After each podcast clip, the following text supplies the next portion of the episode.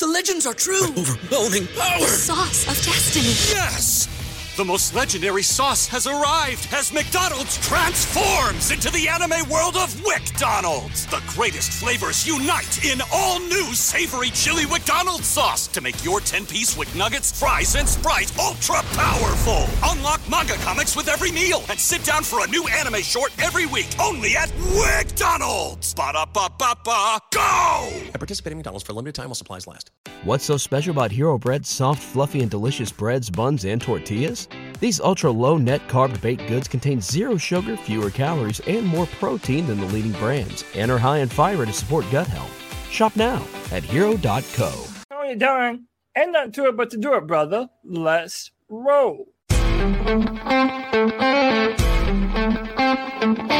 a world where Carolina Panthers fans have an insatiable thirst for Panthers news and opinions, only one podcast roars ferociously. It's the C3 Panthers Podcast. Did a lost Frank Reich lose the 2024 Panthers season because he lost his quarterback? Well, he hasn't lost Tony Dunn yet. 2 days of rest have got me back on the mic and ready to talk about these Carolina Panthers and somehow try to figure out what the hell is going on in this burning house of shit.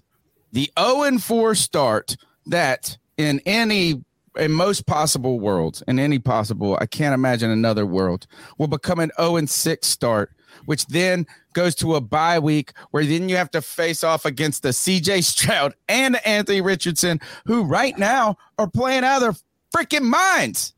Man, this is the C3 Panthers podcast. The couch is right over there. Take a seat on it.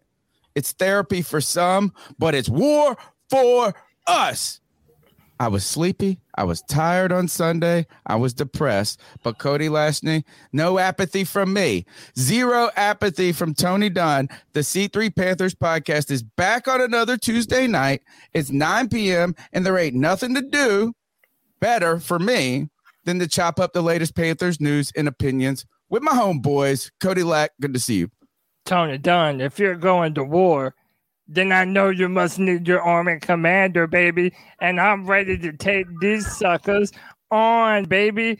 Scott Fitterer is desperately attempting to trade his job or save his job with a last-minute trade. Come on, man. And we're going to be talking about my latest conspiracy theory. I don't think Frank Reich got the quarterback that he wanted. Oh, boy, y'all not ready tonight. That does not mean I'm giving up on my boy Bryce, but we need to have some very serious discussions, Panther Nations, and we're going to take the temperature and see if everyone is panicking. We're even going to play a clip of Tony's boy Chandler Honeycutt on this very subject, but man, Tony, you know we're never going to do this show without the best damn Panther fans in all of YouTube. You know him and love him. It's our guy, Drew. Joey the Blind Panther, what's up? Bob the Lorax, the brand ambassador, Diesel Skills, Carolina in the house, Evan Sports Talk, Blame for Jesus, Harvey London, Jake the Snake FU, Michael Johnson, Mossy Man, the Paisan, Muscles Marinara, Patty Grimes, Rockhead 81, Roosevelt Mongo, TJ, Tyler Jones, Volguy 23, and that boy, White Chocolate Espresso. Tony Dunn, ain't nothing to it but to do it, brother. Let's roll. Don't worry. Don't worry. I'm not going to do what everyone thinks I'm going to do. Flip out, man. No. Maybe we are, actually. The number's 252-228-5098. You can panic. You cannot panic. You can flip out. Don't panic. Don't panic. Don't panic. Don't panic. I don't panic. Hey, don't. I don't know if you cannot panic at this point. It depends on what you want to set your expectations to. If this season is trying to chase the division, an 0-4 start in the playoffs seems out of touch. Seems crazy, but there could be opportunities for this team to get better throughout the season. And maybe that has to do with potential trading away of Brian Burns. That's right. Could the Panthers trade away Brian Burns in an effort to build for next season and around their rookie quarterback? Boy, things are getting tough in Carolina, and my man Anthony is joining the C3 Panthers podcast, and you pointed out Brian Burns ain't really happy with this losing shit and may not want to even be in Carolina. Yes, sir, Tony Dunn. Yeah, thanks for having me. And yeah, Brian Burns may be on the way out, boys. We do not know. A lot of breaking news stuff going around today. We're going to talk about it here on this Tuesday night, but it's crazy right now being a Panthers fan. We're 0-4. We're still going to hang our heads high, man. And I'm happy to be here with the boys, man. Cody, you said it on the post-game show, and I think I'm just all in on this Deshaun Jamison kid. I think he might be our best corner right now at this moment. Yeah. He might be the most exciting player. He's our best. That's how you said it. I might be buying this kid's jersey. Give me one more good play, one more good game. I'm all in on Deshaun Jamison. I wish we had 52 Deshaun Jamisons. Boy, he is fast as lightning, man, and playing to stay on the team. I love this guy. The number's 252-228-5098. It's the C3 Panthers podcast brought to you by CarolinaCatChronicles.com. Call in, leave a message, tell us how you feel. Are you panicking? Do you think that this is just we're victims of a little inflated expectations? Are you concerned that C.J. Stroud and Anthony Richardson are really having some success out there? And I'm talking about crazy success for CJ Stroud in the likes of being with Aaron Rodgers and Steve Young type players or something to that effect. Anthony Richardson looks exactly like Cam Newton. I watch his highlights. It is Cam Newton 2.0, but I still, when I see them running plays, I'm like, Cam was better, baby. Cam was a little. Let's jump into this show, guys. Tonight, I guess the wildest take, the wildest thing. I didn't know how to title the show. Did a lost Frank Reich? I'll explain it to you. Did a lost Frank Reich lose the 2024 Panthers? I wanted to put season. We ran out of space because he lost his quarterback. Frank Reich was lost in this past game in both play calling, time management, and ultimately just getting this team prepared for the Vikings. You have a team that had a pick six to start the game, gives your team an advantage, and you're unable to score a touchdown, and you have to kick 50-yard field goals. You mismanage the clock at the end of the second half, still find a way to pull the field goal out. You call plays for guys who are designed for one player only, the bizarrest thing in the world, and that player isn't even on the field. So embarrassing. He seemed lost in the sauce, and this is some of the risk you take in trying to do too much as both head coach and play caller. The season seems lost after an 0-4 start as we go, and we have to go to the Detroit Lions, to the Miami Dolphins, and then now we're lost, turning on each other, devouring our own, already fucking ready to toss the coaching staff to the wayside. People are turning on a number one overall draft pick who has only played 3 games because now CJ Stroud is killing it. And those pictures of Frank Reich just grinning like a happy dad in the background are coming to haunt us, Cody. That's the genesis of this title. Is Frank Reich holding back Bryce Young? There is, man, that makes me kind of queasy. Oh, yeah, man. I mean, listen, we have it saved for like a tad later in the show, so I won't delve hard on it right now. But, oh, boy, I believe there is so much to what you just said, Tony. And, hey, your boy may or may not have been the originator of that discussion today on Panthers Twitter, man. I really feel like we need to have a discussion about what's going on with not only Frank Reich and the play calling, but even the quarterback situation, man. Seemed like 2 different types of game plans for Andy Dalton and Bryce Young. Hey, I'm just saying that's a conversation that needs to be had. But before we jump into all that, we have to talk about, I feel like, the most recent news that is perpetuating the Panthers Twitter sphere. And that is now numerous sources are coming out and saying that the Panthers are not only looking to trade for a wide receiver, but they want a number one caliber guy. This is their top priority right now. Why? Because the organization is all in on Bryce, the player and the person. They love him, want to support him. They believe they can push this season by adding another big-name playmaker. And you added this by Brett Coleman. Shout out to Brett Coleman. Has a great YouTube channel. She says, my NFL conspiracy theory is that the Bengals start 1-5 or even 2-4. They shut down Burrow so he can heal. Trade Higgins to the Panthers, who absolutely would pay him what he wants. And then they just call 2023 a wash and draft Marvin Harrison Jr. Now, Tony, my question to you is, how am I supposed to believe that this is anything other than a last-ditch effort by Scott Fitterer to somehow save his job after, for the third year in a row now, gifting the Carolina Panthers a 53-man roster that isn't able to compete? The Carolina Panthers are potentially getting ready to be 0-5, and you're telling me that we're going to give up We're going to give up even more draft capital for a team that does not have a first-round pick. Bro, this makes absolutely no sense to me. And by the way, before people say I'm like hating on the players in question, I'm a Clemson fan. I saw Tee Higgins win a national championship with Trevor Lawrence and my Clemson Tigers. I love me some Tee Higgins, but I'm sorry, you're not going to tell me that Tee Higgins is a be-all, fix-all for what ails the Carolina Panthers offense right now. It makes no sense. He's more of a jump ball receiver. He's not necessarily a burner, and you're going to have to pay him right now. So are you going to pay Tee Higgins, who has never played a snap for the Carolina Panthers, over Brian Burns?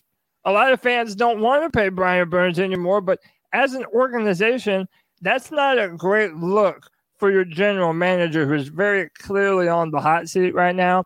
Tony, in my mind, this move has desperation written all over it. You're right on a lot of points, right? If Scott Fitterer does this move, you got to believe, or any type of move where you're going and acquiring players, you got to believe that he is trying, and in accordance with Frank Reich too, to piece together a season that could be respectable enough for us to not burn down the stadium, and for David Tepper to come in there and just axe everybody on whatever Tuesday or Monday or whatever the hell they fire everybody later in the season. The other thing we've heard too are some rumors that the Panthers could be in the market for a starting safety, as they're concerned with, well, Xavier Woods is not going to be able to, he's going to be out for a prolonged time. In one hand, I think you're absolutely right, is the idea of trading away draft capital, trying to, I guess, create a team that is formidable this year is short-sighted, and still somehow resting on the fact, if you look at the Carolina Panthers website right now, Darren Gant, and the rest of the Panthers media who's trying to do damage control right now, is pointing to Frank Reich's historically slow starts and the fact that he went 1-5 to start a season and finished out at 10-6. So there is that component. The other component, though, so I don't think giving away draft capital would be wise in any case here. But I do think there could be a scenario where adding a player who you truly believe in, that could be a long-term fixture in a revived offense going forward, could be a good addition. Right now, KG73, who is in the chat, my buddy who I grew up with, sent me a message about a week and a half ago, and he said, look, no basis to this. Just an idea. Is how would Davante Adams fit in Carolina? And I think when you get into the discussion of Tee Higgins and Davante Adams, they're players that you believe could make a positive impact for a long time going forward, or in building an offense around Bryce Young next year. What I like about adding a player who's already under contract is the idea that you know the financial implications now of what you would get in that trade, right? Yes. I know that, and then you would say, hey, well, Tee Higgins is going to want a deal. Well, you believe in that player enough that you're going to want to pay him. The scary thing to me is trading for a guy like Jerry Jeudy or some stupid-ass Chase Claypool or something even worse, and then them stinking – Cortland Sutton's the name I've heard, and then them stinking for the rest of the year, and then you not knowing if they stunk because you stunk or if they stunk because they're not that great, and then you don't know if you should pay them or not. So Davante Adams, you know the financial obligation that comes with him. Tee Higgins, you have the excitement of a young player that you think could be a real, maybe some people question if he could be a number one or not. I think, and I'm going to give the mic now to Anthony because I know he likes Tee Higgins. I would rather trade Brian Burns for one of these guys than I would draft picks going forward. Absolutely. I think I would do that too. But you know what this looks to me like is it's a panic move. I think the main thing here is that, you know, if we needed receiver help in the beginning of this whole process, this whole season, they should have gotten this figured out beforehand. Amen. Now you're in a situation where you're 0-4, you need offensive help, you still haven't paid Brian Burns, you're going to have to give up assets for one of these guys. Listen, I love Tee Higgins, the player. I think he has wide receiver one potential. The thing with him is you have to at least see what he is before you can pay him. Because remember what we did with Sam Darnold, we paid him $18 million and then without even seeing what he could do for us. I think that's the big component with this.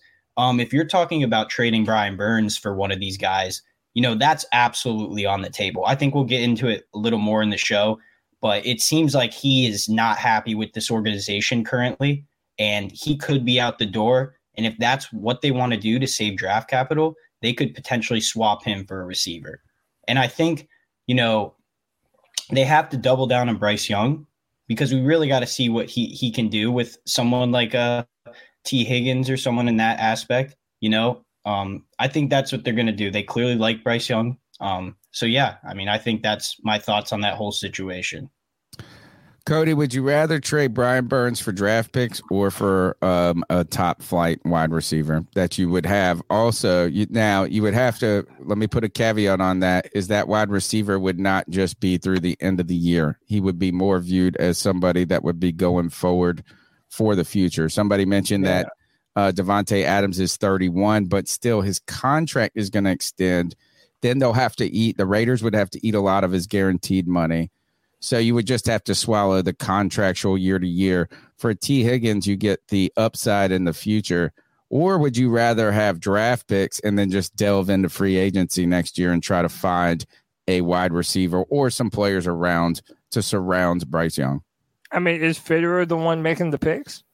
Because Kristen Delane put in the chat earlier, is like, I don't want Fitterer making any more decisions for the Panthers. And I kind of feel the same way, whether it's the trade or drafting. Like, I've just, in such a short amount of time over the start of this season and through now, I've just soured on Fitterer so bad. But to answer your question directly, I don't know, man. I don't think that, you know, you have a young rookie quarterback. I don't believe that, you know, trading away all these assets and draft capital, I don't think that's a good idea early in the career of a young quarterback.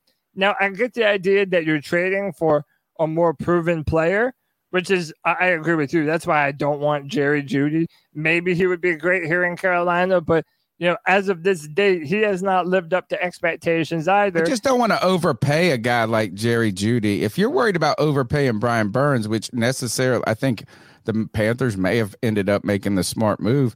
I don't want to just get at the end and Jerry Jeudy be pretty good or okay with us, and then we have to be like, well, I mean, we traded for him. Now we got to sign him. I feel like you then are obligated to sign that player when you don't necessarily need to. Yeah. You could just pick him up in free fucking agency at the end of the year.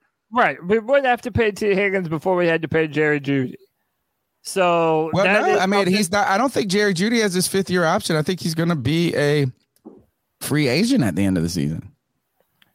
We'll have to look that up. Anthony, look that up. When does Jerry Jeudy have to get paid? But I mean, listen, to answer your question directly, I'm of the mindset that I just don't want to give up draft capital. And listen, the Carolina Panthers are one loss away from being 0-5. Yeah. And I don't know if you guys have checked who we're playing next, but we're playing the Lions.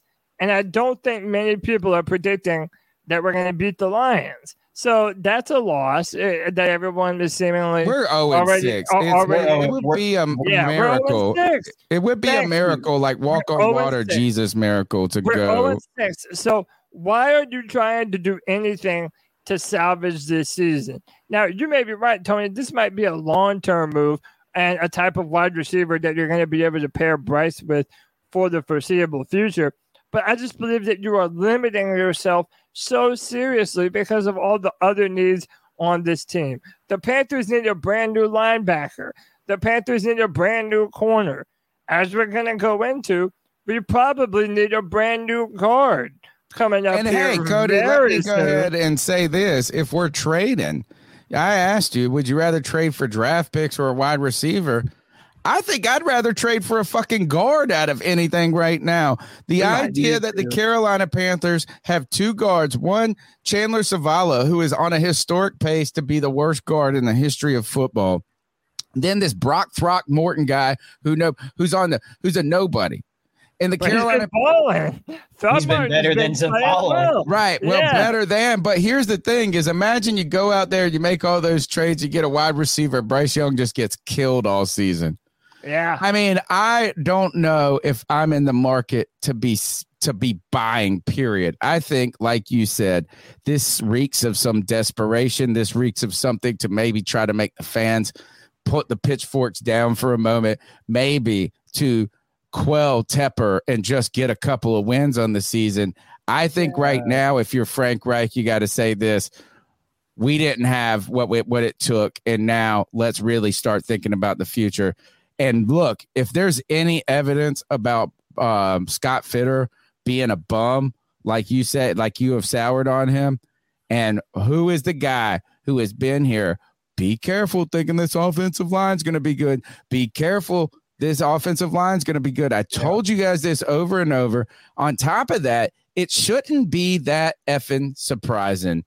We had two major injuries at the end of the season. Brady Christensen with a broken foot. Thank God he came back from that, but then got hurt in a different way. And then Austin Corbett still not back. If Austin Corbett comes back, you still haven't fixed this shit. Nope, not at all. And to add on top of that, Icky Ekwonu is not playing like a first-round left tackle. Maybe we should trade for a left tackle and put Icky Ekwonu at guard. Dude, these are all compounding issues. I want to delve into this, but I don't want to miss out on this fantastic super chat from our C3 fans. Nirvash with the $10 says, Fitterer's trying to trade the team's future away. Are we really trying to lose even more picks while we already don't have a first in 2024 or a second in 2025. If your team is 0-4, it makes no sense. That's exactly what I said, Nirvash. You are right on the money, my man. Eric with the $2 says, if we are 0-6, consider trading Frankie Louvu. Unless you're going to pay him. You have to identify every single player that you are willing to write the check for in the offseason. We're going to have the capital, the draft, salary cap to sign people we want. But as a place that isn't a good team, you're going to have to overpay. Think of what the Jags had to do 2 years ago when they overpaid Zay Jones, when they overpaid who was the other one? Christian Kirk. Yeah. And not that those players both made that team better, but they had to pay them more money than they were truly worth. And the Carolina Panthers are going to be in that situation. So you better have a firm grasp on who you're willing to give that money to. Anthony, did you find out when Jerry Jeudy is up for a contract? So he's up for a contract in 2025. He's under contract this season and the following season. Did they pick up his fifth-year option?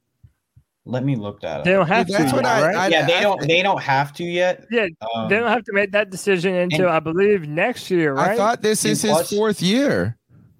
And well, here's the thing, Tony, with this whole Jerry Jeudy discussion, Cody was just talking about how, you know, a proven player over draft capital, they haven't picked up his fifth-year option yet because he hasn't really proven to be able to stay on the field. So if you are going to trade for someone, it better be a proven commodity. It better be someone that's put up stats in this league, has good tape, and can stay on the field.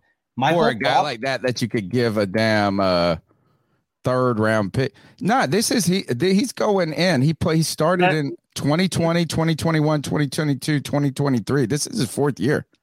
Well, he was drafted in 2020. Yeah. That means, look, he played 16 games. He played in 2020. He had 52 catches for 800 yards. In 2021, he had 38 catches for 467. 2022, he had 67 catches for 900 yards.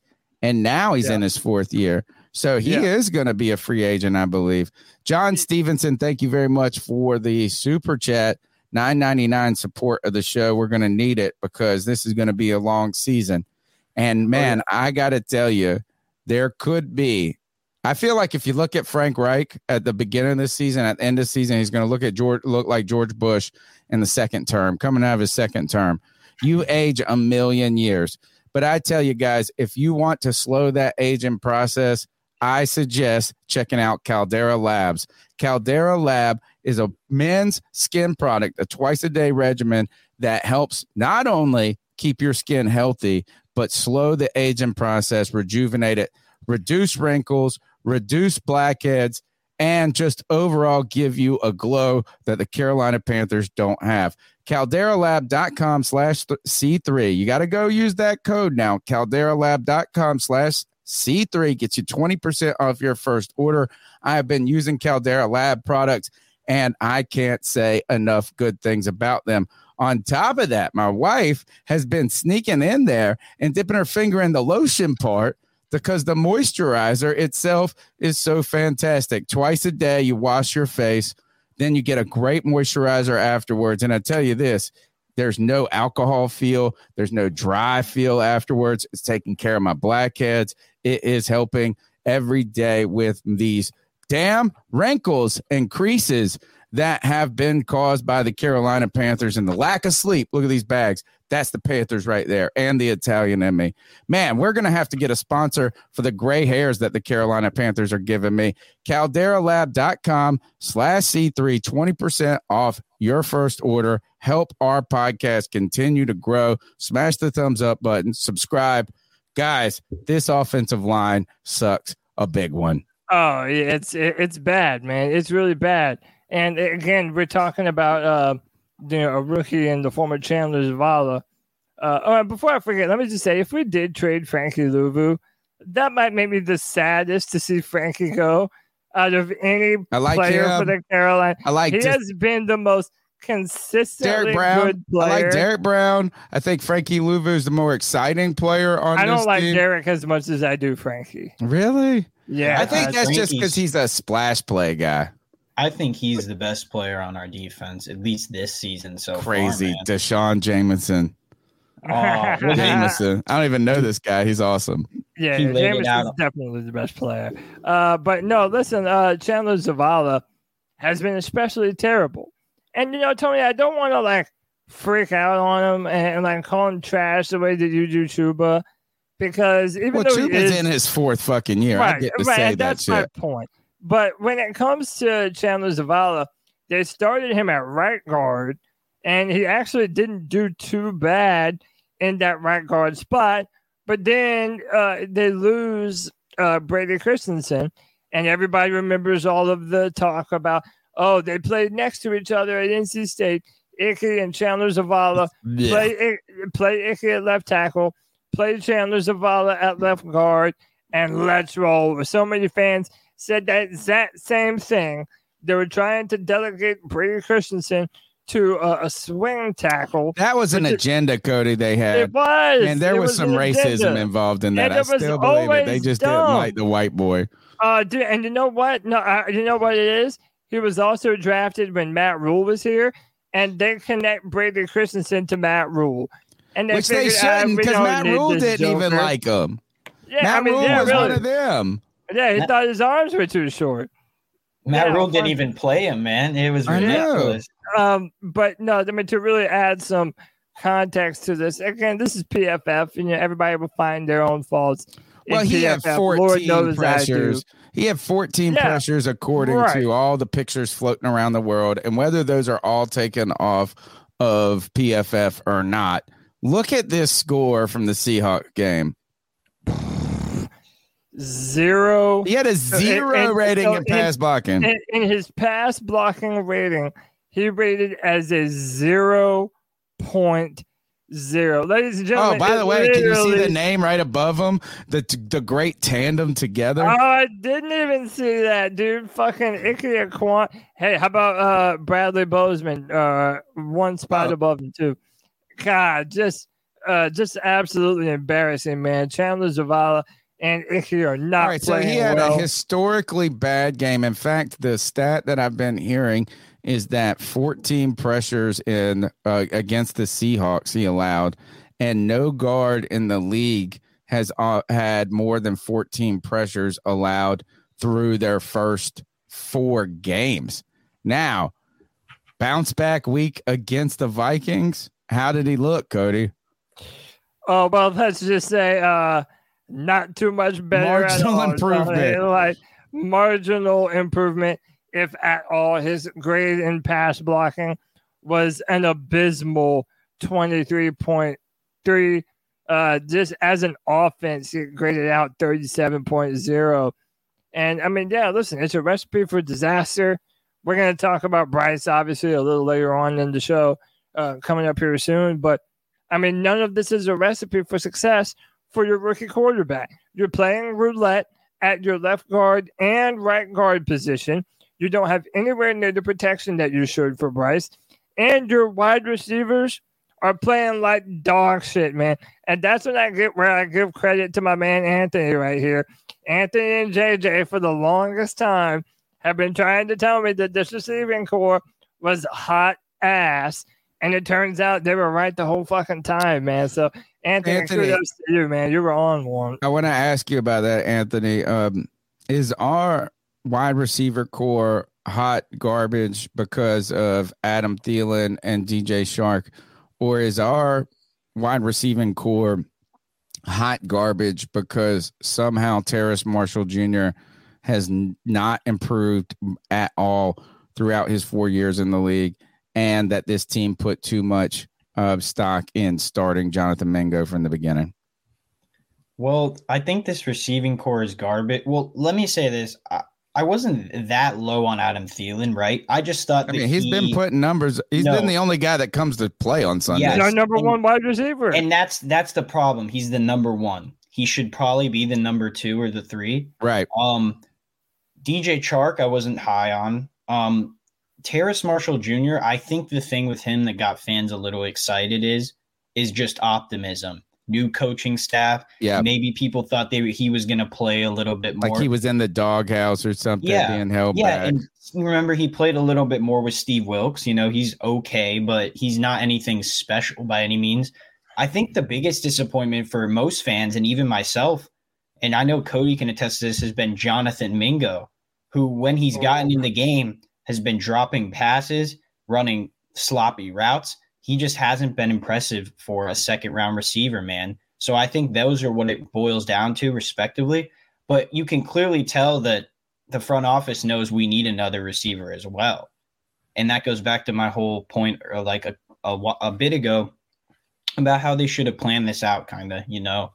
Gaunt tried to go after another guy, get Adam Thielen some more help, so he's not the vocal point of the offense. I agree. I don't think you ever brought Adam Thielen in to be an ex-receiver, and you know everybody's like that. Like I thought you brought him in to play the role of a Ricky Prohl sort of that came in later in those times is a guy that has experience that can come up in big moments. And look, is Adam Thielen has been the guy that's out there doing it. I was so excited about DJ Chark. I didn't even learn his name. I still call him DJ Chark instead of DJ Chark. I'm not even going to change it now. I'm just fucking sticking with the Shark thing. Dude, and I hate the stupid Baby Shark song that they're destined to play every time.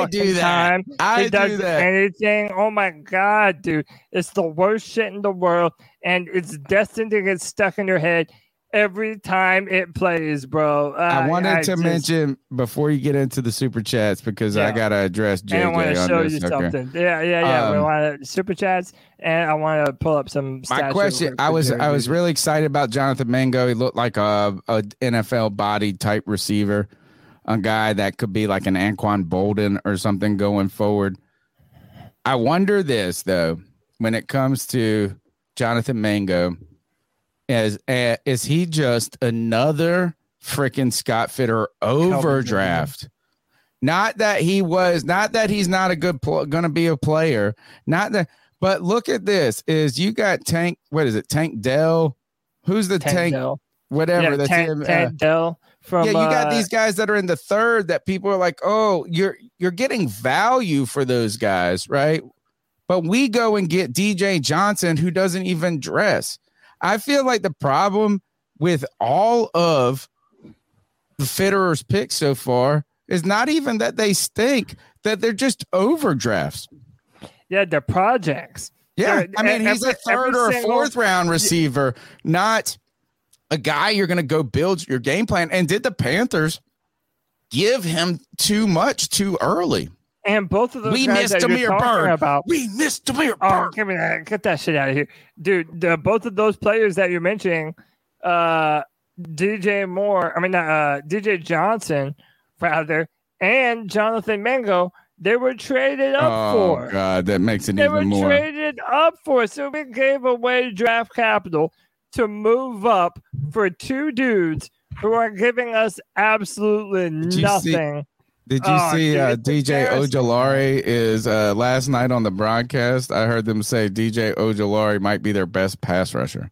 I was like, don't they have Cameron Thibodeau? Yeah, you mean Thibodeau? I was like, you mean the LSU outside linebacker that would have been perfect in our brand new 3-4 defense? Yeah, I do remember that we could have had for like 2 rounds, dude. No trading up. And do you remember when I was upset in the draft show on that Friday, because I'm like, dude, what are you doing? You're moving up to draft a wide receiver instead of letting one fall to you, dude. And then you overdraft a 25-year-old who's on project too. Yeah, dude. I think the problem is he's been so afraid that these players that he wants is going to be taken. When like you look at some of these draft boards, right, and these players like DJ Johnson was, I'm pretty sure, a projected like 5th round pick. Yeah, Mingo, I feel like Mingo was getting a little steam, but for the most part, there was a run on wide receivers, sort of at the end of the first, right? Yeah, they panicked. That's the point. They panicked. Yeah. I wanted to bring this up. Shout out to Panther Pickle who shared this with me. This is his receiving yards and touchdowns through his first 4 years. In 2022. He got up to 972 receiving yards, an average of 14 and a half yards, only 6 touchdowns. So, again, he's good, bro. He's a good player. He's just hurt all the fucking time. No. He's a different type of player than DJ Moore. He's a long-bodied guy. He's that type of guy that has the typical wide receiver characteristics. In fact, everybody remember when he was coming out of the draft, they said he was like the best receiver. Was it Alabama guy? It was most people's number one wide receiver. Yeah. He's not let down. What the problem is that freaking the Denver fans have been, the Denver project has been such a disaster that they're just like giving up. And they They shouldn't be trying to sign him right now and overpay him. Yeah. So let's get to the super chats and then some cat calls. But before we do, the voice that's known to make them moist. CK Codezel Allen back in the show. What's up, brother? What's up? How's everybody doing? Good, man. Good. Good to see you, my friends. And we are sitting here. We have found a new life and a new energy since Sunday. That's what a good rest and a good sleep and a little bit of anger and anguish will do to the C3 Panthers podcast. CK, we have been rocking and rolling so far. And right now, the Carolina Panthers, it sounds like, according to Ian Rappaport, no, was it Schefter or Rappaport? Jordan Schultz. Schultz. And then there was the other one that was the NFL.com one, that he said that the Panthers could be in the market for a receiver or a safety. Are you surprised that the Panthers are 0-4 on the way to 0-6 and shopping to acquire people rather than acquire draft capital? The first part is I would have been surprised. I'm surprised that it got to where it has. But I'm more surprised that I let myself be optimistic. You know, it's about what? You know, optimistic about what? About the year. Life as a Panther fan? Yeah, life as a Panthers fan. Yeah. So now we're here and we're dealing with everything obviously going absolutely wrong. And I do find it odd that we're in the discussion of trying to add a piece, because it'd be different if we were one piece away. We're not. No. I think it's obvious. Yeah, we're 1,000 pieces away on the offensive line. We need a whole new line, CK. Well, to be fair, it's a young line, right? We have Austin Corbett out. We have, Christensen out. I think that does put a lot of stress on even Bradley Bozeman being stuck there in the center with two guys who can't really play well. I think that's a tough thing to be finding yourself. You're on an island similar to a left and right tackle when they're, having to take on these free rushers on the right or the left side. I think that this is just a matter of mesh. I'm hoping that the Zavala, project will work out. Right now, he's not looking good. And he's looking abysmal. And I think that at this point in time, if he doesn't improve, which he did technically, if you look at the, PFF or what have you, that's awesome. You went from getting a 0 on the test to getting 1 out of 25, right? Exactly. So, or 1 out of 4, probably. We'll see, man. I don't know if it needs to be tore down or not. I just think they need to get the guys back in place that were there last year and hope that works out. Austin Corbett could be a big piece to this thing working out on the offensive line. So we'll see. Let's reel off these super chats, Cody. And while you're there, remind them how they can be a C3 super fan. Oh, yeah. Hit that join button for $1.99 a month. And you get access to all the goodies, man. All the special emotes and badges that we have in the chat. But we're also doing the film room. And that comes out a day early for all the super fans. Forgot to tell you guys. Tomorrow night, 9 p.m., I'm with Grover Quinn, former Lions defensive back, previewing the game for the Carolina Panthers at the Lions. I'm trying to land Joe Person for the first half hour, but that's going to be a hard line. But Grover Quinn, former defensive back for the Detroit Lions, and here. There's a great picture of him hugging Jim Caldwell. So you better get ready, folks. I got questions about how's Jim Caldwell sitting around? What, is he taking a nap? Is he not able to give Frank Reich advice? Why is this Panthers offense like this? Dude, we are staff. They're all sleeping. Dude, and we need to play a clip of Frank Reich later on. When he was talking about inevitably he's going to have to give up play calling at some point in time. We're definitely going to have to play that again. But with these super chats, with the $1.99, your bastard son says, Tony, I'm not playing Monopoly on Facebook. We didn't do it as a child. We won't do it as adults. I got it. Right. That's right. And with the $4.99, JJ says, sorry, Tony, but Ant being up there makes you look even older. He could be my child, asshole. Yes, of course I'm supposed to look old comparison to that. I'm 41 going on 42. My own son is 15 years old.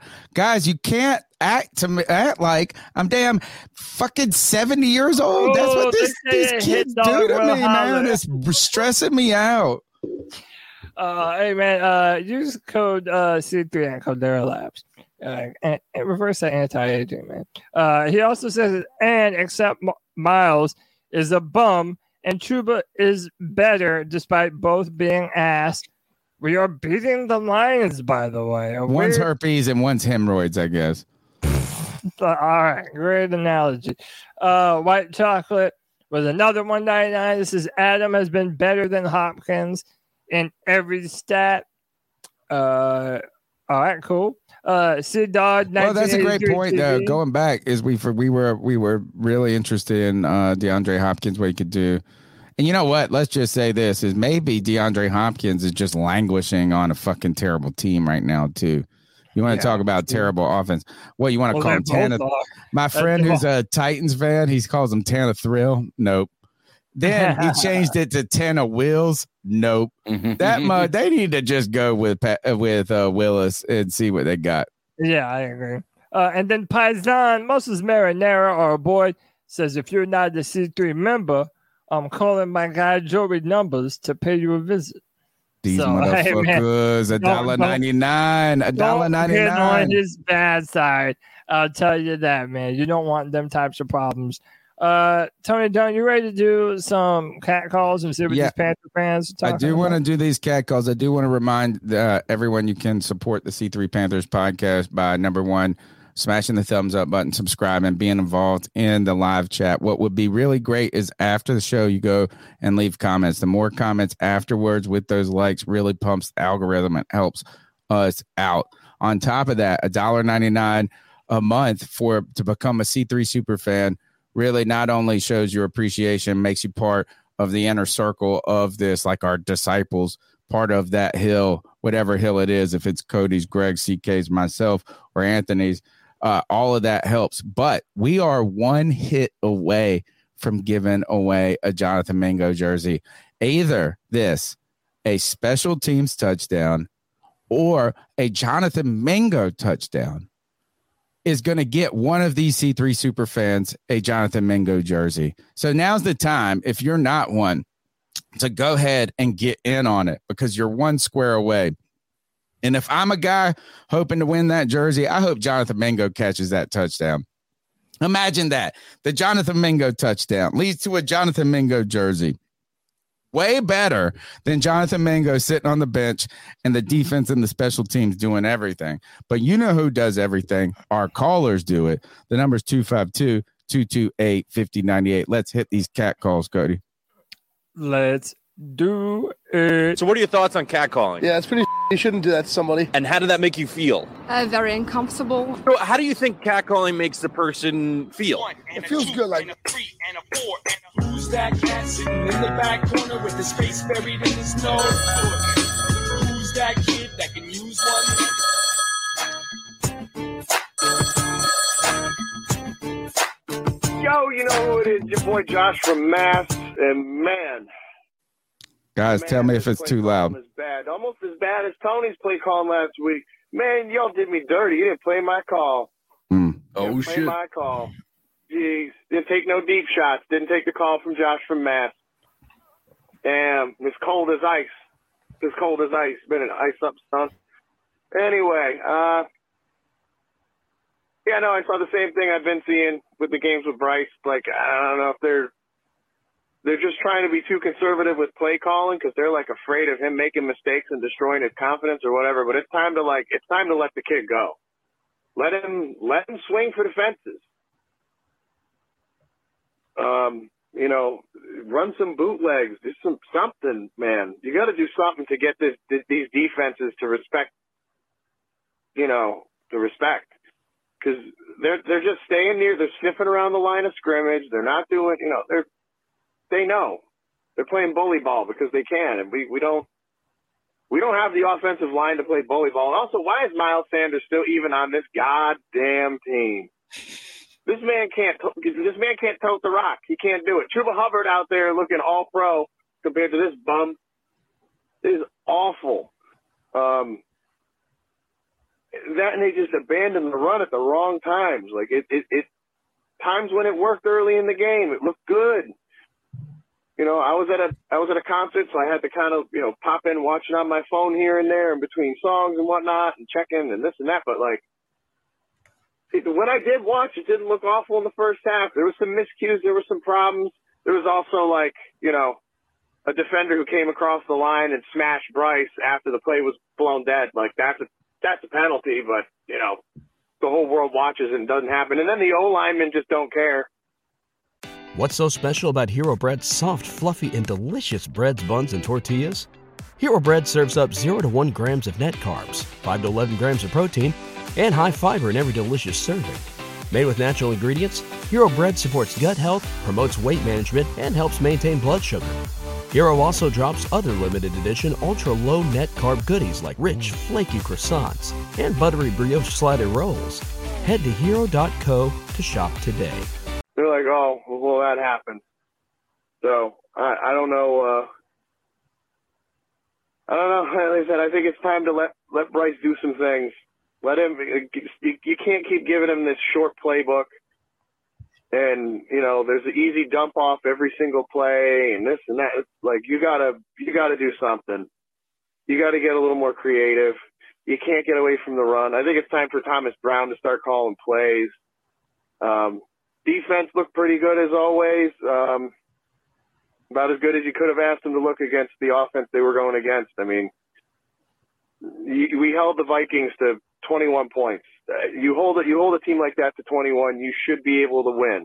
You should be able to figure it out, especially when your defense is making house calls. We picked them off twice, you know, but week by week, keep pounding, Panthers family. Keep pounding. We out here. Keep pounding, Josh. Yeah, Tony, some people are saying they're not getting their calls, and I promise everyone it's only because there's like 70 of them. You mean that they're not getting played? Yeah, some people are saying that. Well, first of all, they're like, if most of the time that's accidental that they're not played. Sometimes we wouldn't play your call, Josh. We love you, bro. Yeah. The other time is sometimes I'm trying to look about this and how about this just to make up for it, Josh from Mass. This is another thing that sometimes that is happening. People call in multiple times. Here's my makeup. Wait, where does that get? No. Oh, never mind. It wasn't even Josh from Mass. I blamed it on Josh from Mass. Oh, my gosh. Now I got to blame it on myself. Now I'm playing Coach Carter's two calls on my own. Hey, how's it going, guys? Coach Kurt. Is that too low? I just want to say. Maybe a little bit. Yeah, turn it up. I don't even have much to say. I don't even know what there is to say. We're fucking horrendous. I don't know what we see more on the screen. Bryce's parents are Bryce. Like, it's fucking, what? I don't know. We got to do something. Something. Maybe keep Andy Dalton in. Fuck. Like, we had more yards passing than the Vikings and lost. 200 yards, no touchdowns. Our only touchdown being a pick six. Jesus Christ. Well, those touchdowns kind of matter more than yards, it turns out. Or traded.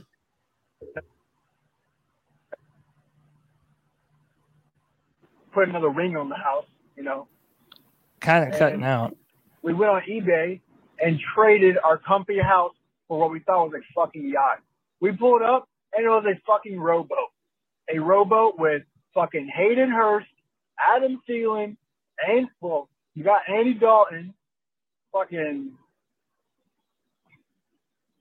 like, god damn. And Frank Reich in the back is yelling, row, like they're doing. Fucking Olympic team. This team ain't even qualified to be an Olympic fucking row team, bro. We're fucking terrible. Jesus Christ. Brian Burns, bro. You ain't getting paid, bitch. Jesus Christ.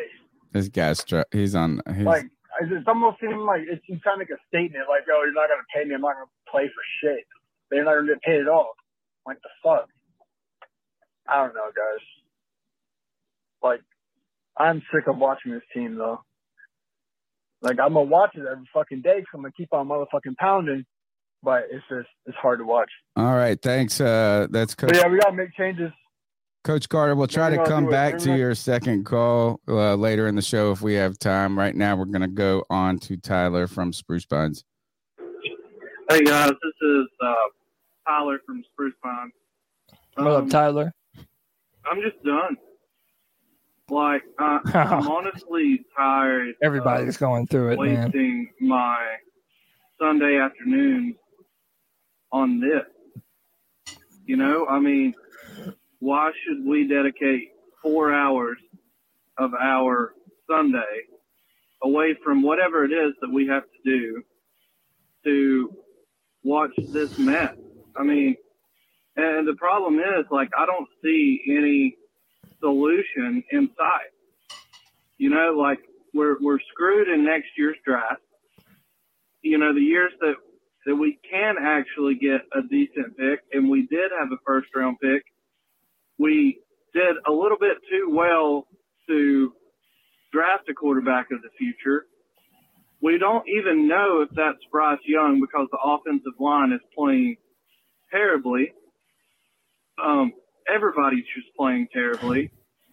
So that has to be on the coaching staff. But the thing is, the offensive line coach is the same coach from last year when they did well. So I really don't understand. I mean, you could fire Scott Fitterer, but what's another GM going to do when they come in here next year? I mean, you've got to look at the wide receiver market, but are you really going to get a free agent to come here? I wouldn't. You know, yeah, we could draft a wide receiver in the second round, but is it going to make that big of a difference? Probably not. It might take a rookie second-round receiver 2 years to get to where they're ready to be a number one. I just don't see an end in sight. That's the hard part, I think, for us right now. Even then, probably not. So I'm just tired of dedicating so much of my time to watch this. So, I mean, it is what it is. And really, guys, I'm probably not going to keep pounding. Stick with us. I'll say this every year. But stick with us. Stick with us. This is a different type of year, right? This is a different type of year because the failures now came with the failure of us thinking we're actually going to be heading in the right direction. In the past, our failures have been understood as us trending downwards, and some couple of things could change that trajectory, whether it be a coaching staff that was competent, whether that was finally getting another walking out of the desert of no quarterback with a quarterback. The idea of those things would change the trajectory. The real problem that has hurt this fandom right now is not the lack of success.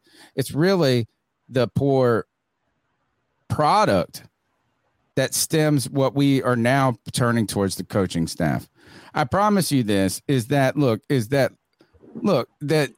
I guess maybe C.J. Stroud's success and Anthony Richardson's success is weighing on some people, but I don't even care. I'm going to be rooting for those guys to succeed. I don't need them to fail for Bryce Young to succeed in my mind.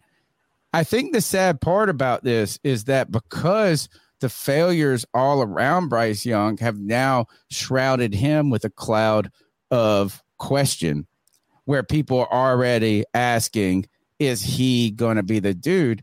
And it's so short of he might not be, guys. He might not be the guy. But the idea that we can make that assessment at this point in time is the most foolish thing I've ever heard in my life. So I think now, as we come back around, I think you're right, Cody. I think we're going to have to continue. If we're going to have to find a fall guy, and we're going to have to find a source of how bad this pain is, I think it's going to have to be Scott Fitterer. Has to be. And I think this, if there's any single, I guess there's sin that can't be forgiven.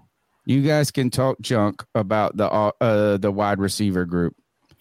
I think the Miles Sanders was an overpay, turns out.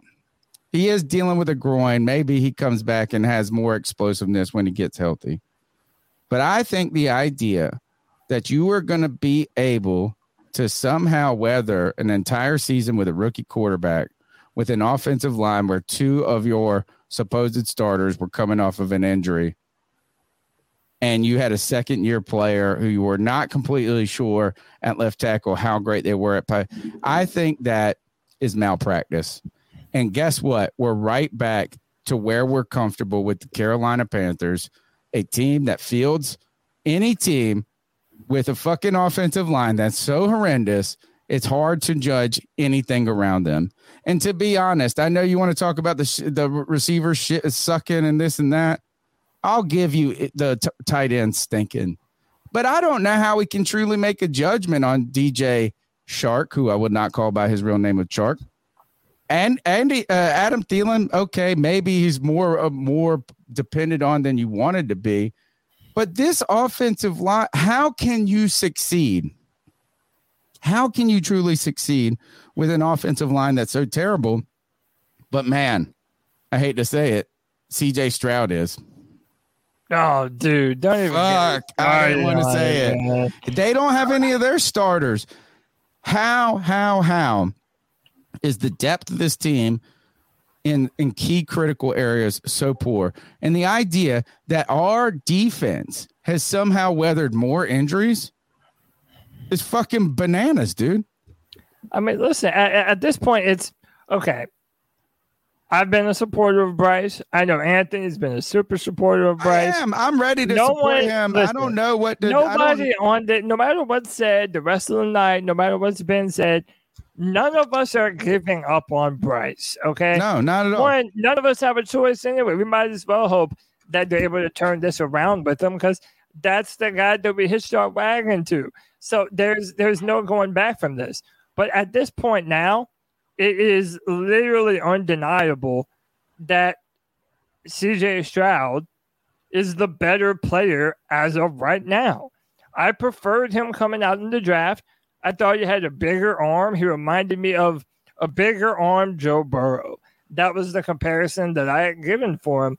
And listen, it's like you mentioned, they're dealing with a ton of backups, and yet it doesn't matter. C.J. Stroud is one of, if not the highest ranked quarterbacks throwing against man coverage. So the dude has balls, man. He does not mind putting the ball up in the air, putting it right where it's supposed to be. And he's been doing this, for the first 4 weeks of the NFL season now.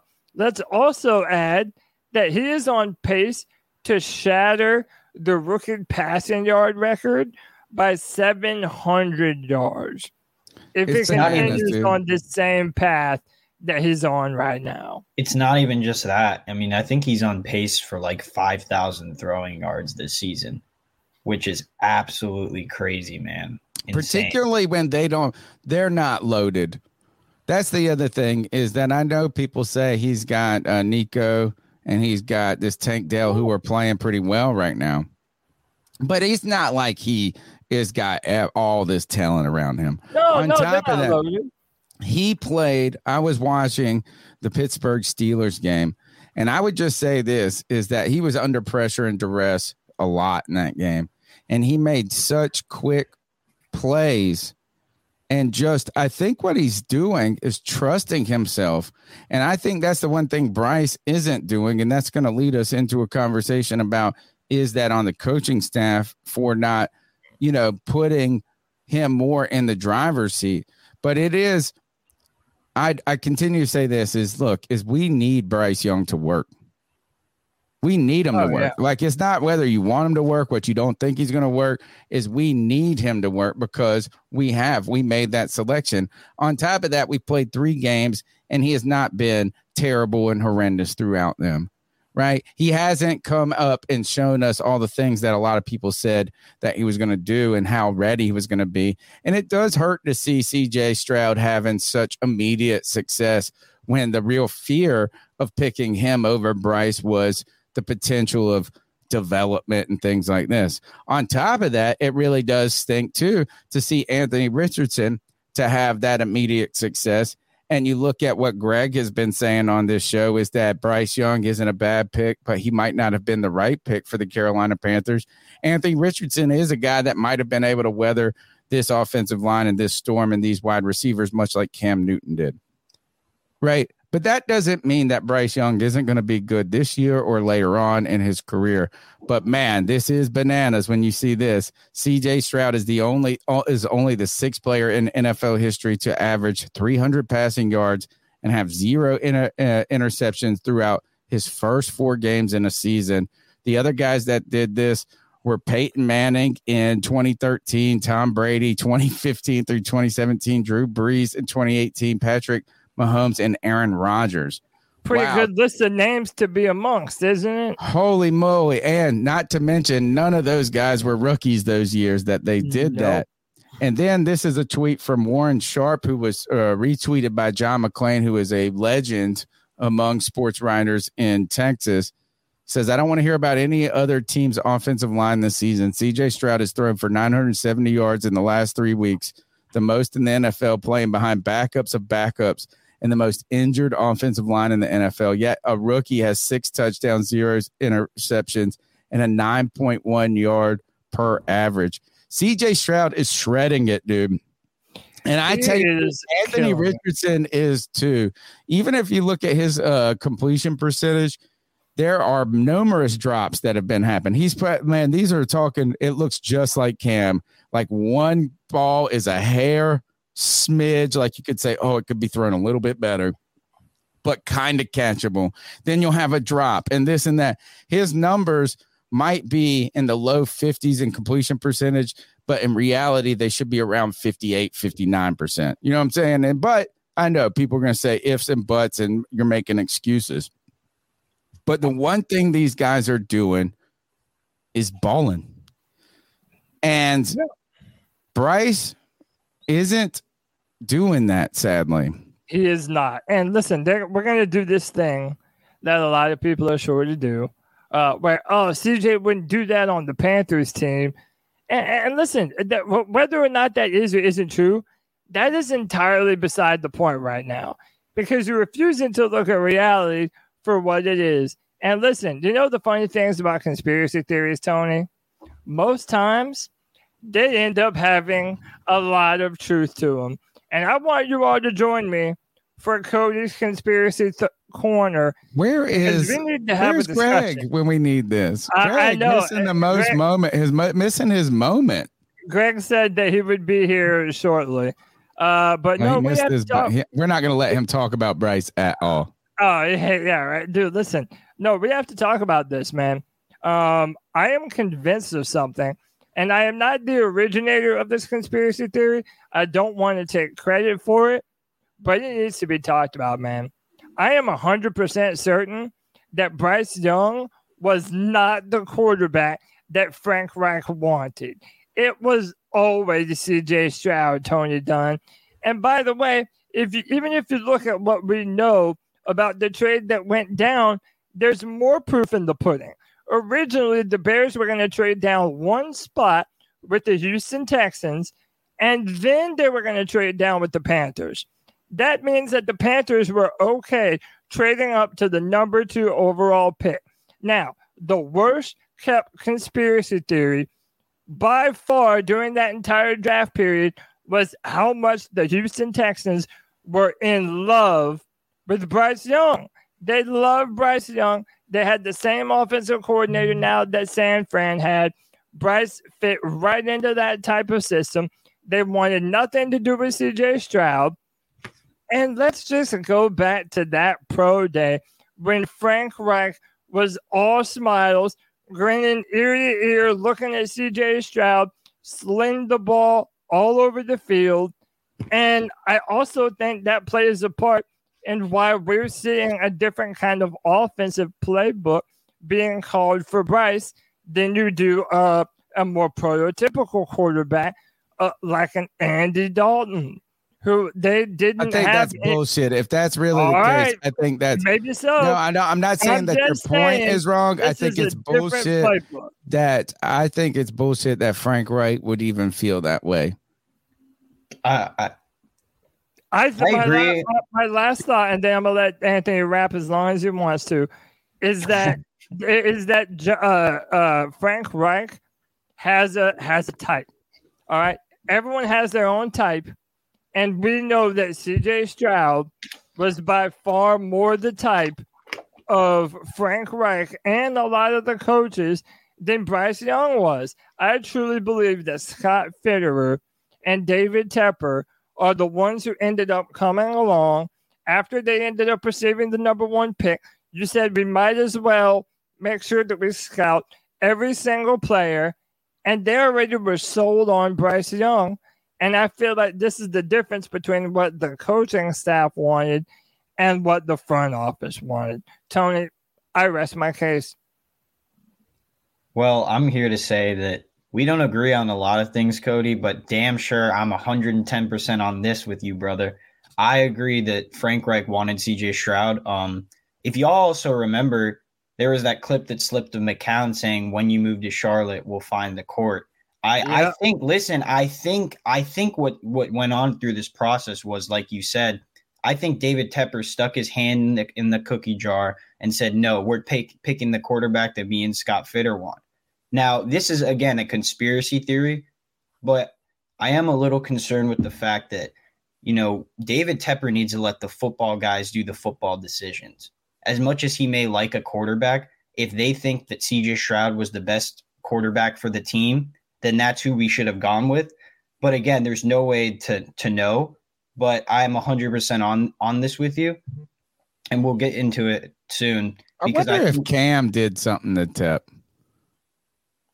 Like, did Cam do something to make him, like, mad about big, beautiful black man that can run like the wind and throw a football to a piece of plywood? A lot of people think that we're cursed because of how we treated Cam at the very end. And I mean, like, is that trade. You cut Cam, you go with Teddy, then you do this. The question is, how involved is Tepper in this process? You know, are we the only ones fueling this narrative? Sure, fans are like this, Cody. Fans go back too.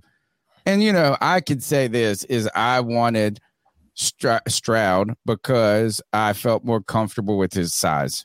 And from what I saw, he had processing skills that were adequate enough. Like, I just didn't see him not be able to do the football things that other play, you know, that was so developmental. At the same time, after covering this team for 10 years on this podcast and going through all this draft and all these shitty draft picks that we've picked, I don't hitch my wagon to many people with a lot of emotion anymore. So I said, hey, I like Stroud because I know like five things about football, but I will appreciate your opinion about how Bryce Young is, how his intangibles are, and this and that. So I'm not like going overly crazy.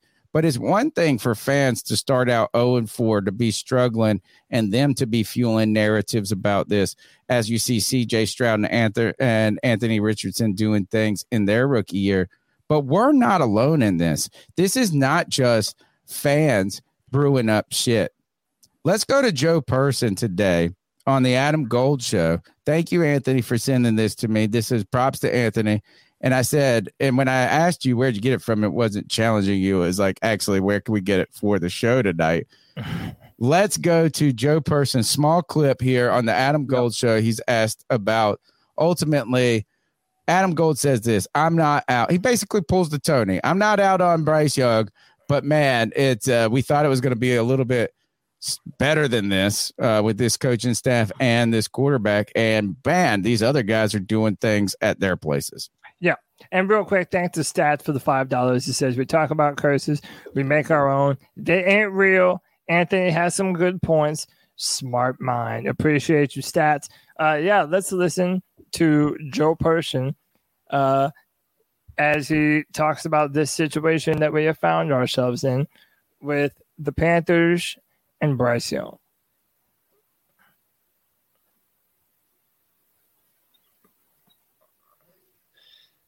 I don't know. My read all along was that Frank Reich, I mean, again, back to how much any of us changed. Frank Reich likes big quarterbacks. It's his track. Right. He was a big quarterback. He played in an era of big quarterbacks.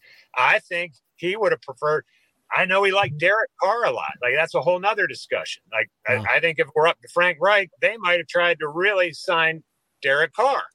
But – here we are, and I'm with you. I'm not ready to pull the plug, far from it, on Bryce Young.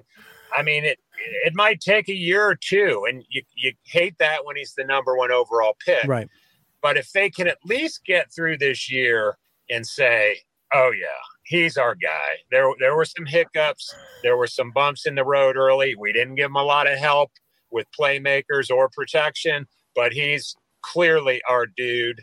Then you feel at least a little better. So, yeah, Tony, I want to just get in real quick on that. So I believe everything that Joe Person said. I also believe that Frank Reich did want Derek Carr first, because that seems like a Frank Reich thing. Tell me, you can hope all you want. No, I get where you're going. Look at the past 3 years in Indianapolis, he opted for older veteran quarterbacks.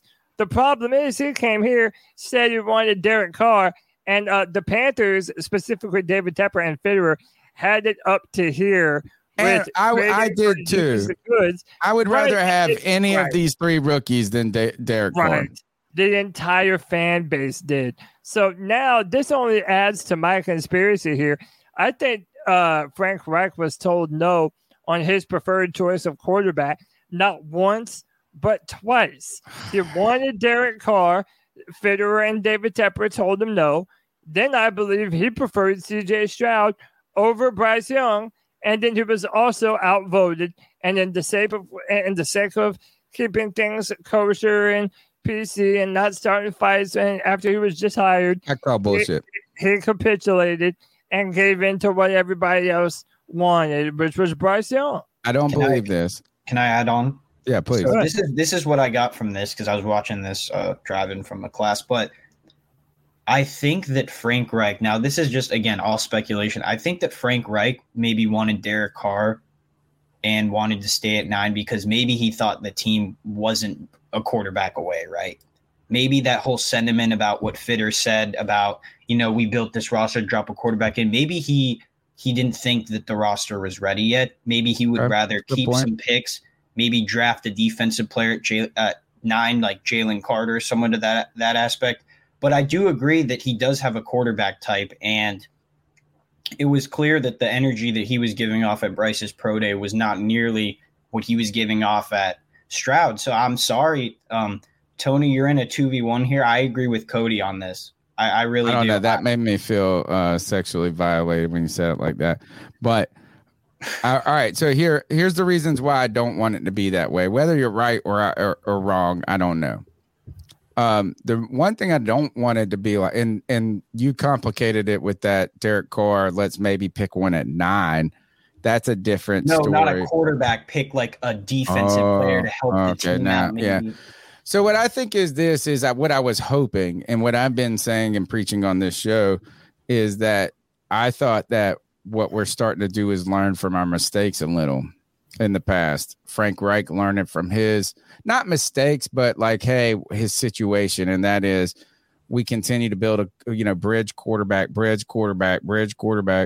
And I think sometimes it's good to just push your chips in or bet on a horse. And I did like the idea of picking a quarterback. And you know what is made, and just make your bed and lay in it. I think that would have been good for Frank Reich instead of continuing to jump from old quarterback to old quarterback. I think too that the one thing that worries me about this is that if Frank Reich truly did want C.J. Stroud, let's try to throw the Derek Carr thing out and let's just say, hey, he was on board with a real build and like, hey, you're going to give me a 4-year contract. I'm going to get my rookie quarterback and we're going to work through it. And if we work, we work. If we don't, we don't. The thing that really scares me or concerns me that if Frank Reich did want C.J. Stroud and Fitterer and Tepper became enamored with the politeness and good speak, of Bryce Young. Quarterback heel. I think the thing that would scare me the most about that is the guy who truly is going to be running the offense in Frank Reich, the guy who truly was a quarterback in the NFL, that you overrided his opinion on the one thing. The but is one it that, roster is it that, right, I would say no, this is then I think that would be malpractice. I think first it would be the evidence that David Tepper is far too involved. And then I also think it would pile on that either Frank Scott Fitterer is a cuck for David Tepper, or I just don't think this is. I think Frank Reich should say, "Hey, chill out, guys."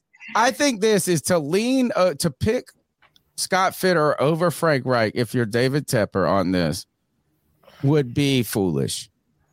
Well, he probably did because Scott's been with him for 2 seasons, and he didn't really know what Frank Reich. He's not ever played in the fucking NFL, and Frank Reich was a quarterback. Frank Reich's actually calling the plays. Fitterer is a billionaire's lapdog. Yes, Tony. I think that. Nothing no, I know. More. I mean, I agree. And I've heard this. I heard someone say this, and then we'll get to the next call, or you guys can finish up your opinion. That sometimes, I thought this was a fantastic point, is that billionaires, when people have this much money, prestige, and influence, they don't tell you what to do. Like, they don't say, pick Bryce Young, pick this. But you're always so, trying to read every signal that they drop because you just want to keep them happy all the time. So, if he goes, oh, man, I really had a great dinner with Bryce Young last night. You're like, oh, shit, he might want Bryce Young. Maybe we should pick Bryce Young. You know what I'm saying? Instead of, and you're like, he's influencing it just by with his aura, even more so than saying, pick this guy. And if that's the case, then look, fucking Scott Fitterer is a lackey. That was the one thing I've been concerned about forever. Is that he didn't have a backbone to stand up to Matt Rhule. Now he doesn't have a backbone. Look, you're about to get fired, motherfucker. Absolutely. Yeah. But also, Tony, think of it like this, right? The Panthers needed a quarterback desperately. They traded up to number 1. And what was all of the word around all the draft space? That Bryce Young was hands down the best quarterback to be had in the draft. Everyone said that he was. That's what you all told us. That's why Greg's so fucking on his train. That's why I was okay drafting Bryce, because I'm like, okay, even though he's not CJ physically, he does have these other traits. He's shown some good moments, dude. He's got a quick release. I'm not saying that he hasn't, Tony, but here's the deal. David Tepper would not have been able to overcome the ridicule of the Panthers moving up to number 1 and not taking a risk and not taking a risk with Anthony Richardson, the consensus number 1 quarterback in the draft in Bryce Young. He was not going to let that happen. Why is it so strange to people that David Tepper is the NFC South version of Jerry Jones minus all the Super Bowl rings? Nah, Jerry Jones didn't get in it. Jerry Jones only had one, I think, right? It doesn't matter. Jerry Jones didn't he buy the team when they were on the end of that round? I actually don't know about that. They ain't had none from the 90s, bro. I just feel like Tepper's that one guy in behind the room draft meetings that's like, kind of like this guy. Right. That's a good way. Remember, who was it? It came out on the Blueprint. They were talking about how Tepper was the one that pushed them to go to number 1, which, like Cody was saying earlier, they were probably content with going to 2 or 3. There were probably other options. It's believable, though, after what we've seen. I like going to number 1. We all like going to number 1. No, I mean, if you're going to do it. I don't want to double the plan. That wasn't the plan. They were going to move by this fraudulent Scott Fitterer. Well, it doesn't matter. That is what they have said was the plan. That's what the plan was, because Chicago had a deal. They were going to double dip. They were going to trade down one spot with Houston because Houston wanted Bryce. They were going to go down to number 2, and then the Bears and the Panthers were going to trade picks from 9 or whatever the fuck we were picking to number 2. Everybody knew that Bryce was going number 1. That lets me know everything I need to know.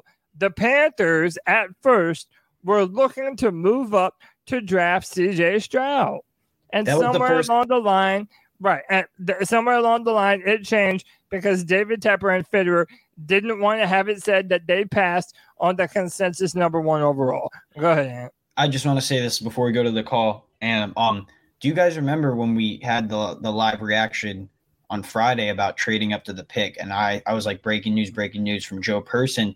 There's all this stuff coming about C.J. Stroud.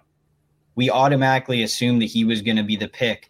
And then that stuff came out about moving down the 2, swapping with the Texans. It's all speculation, Tony. I get it. Like, it's hard to believe. I still like picking Bryce. Is that we traded up to 1.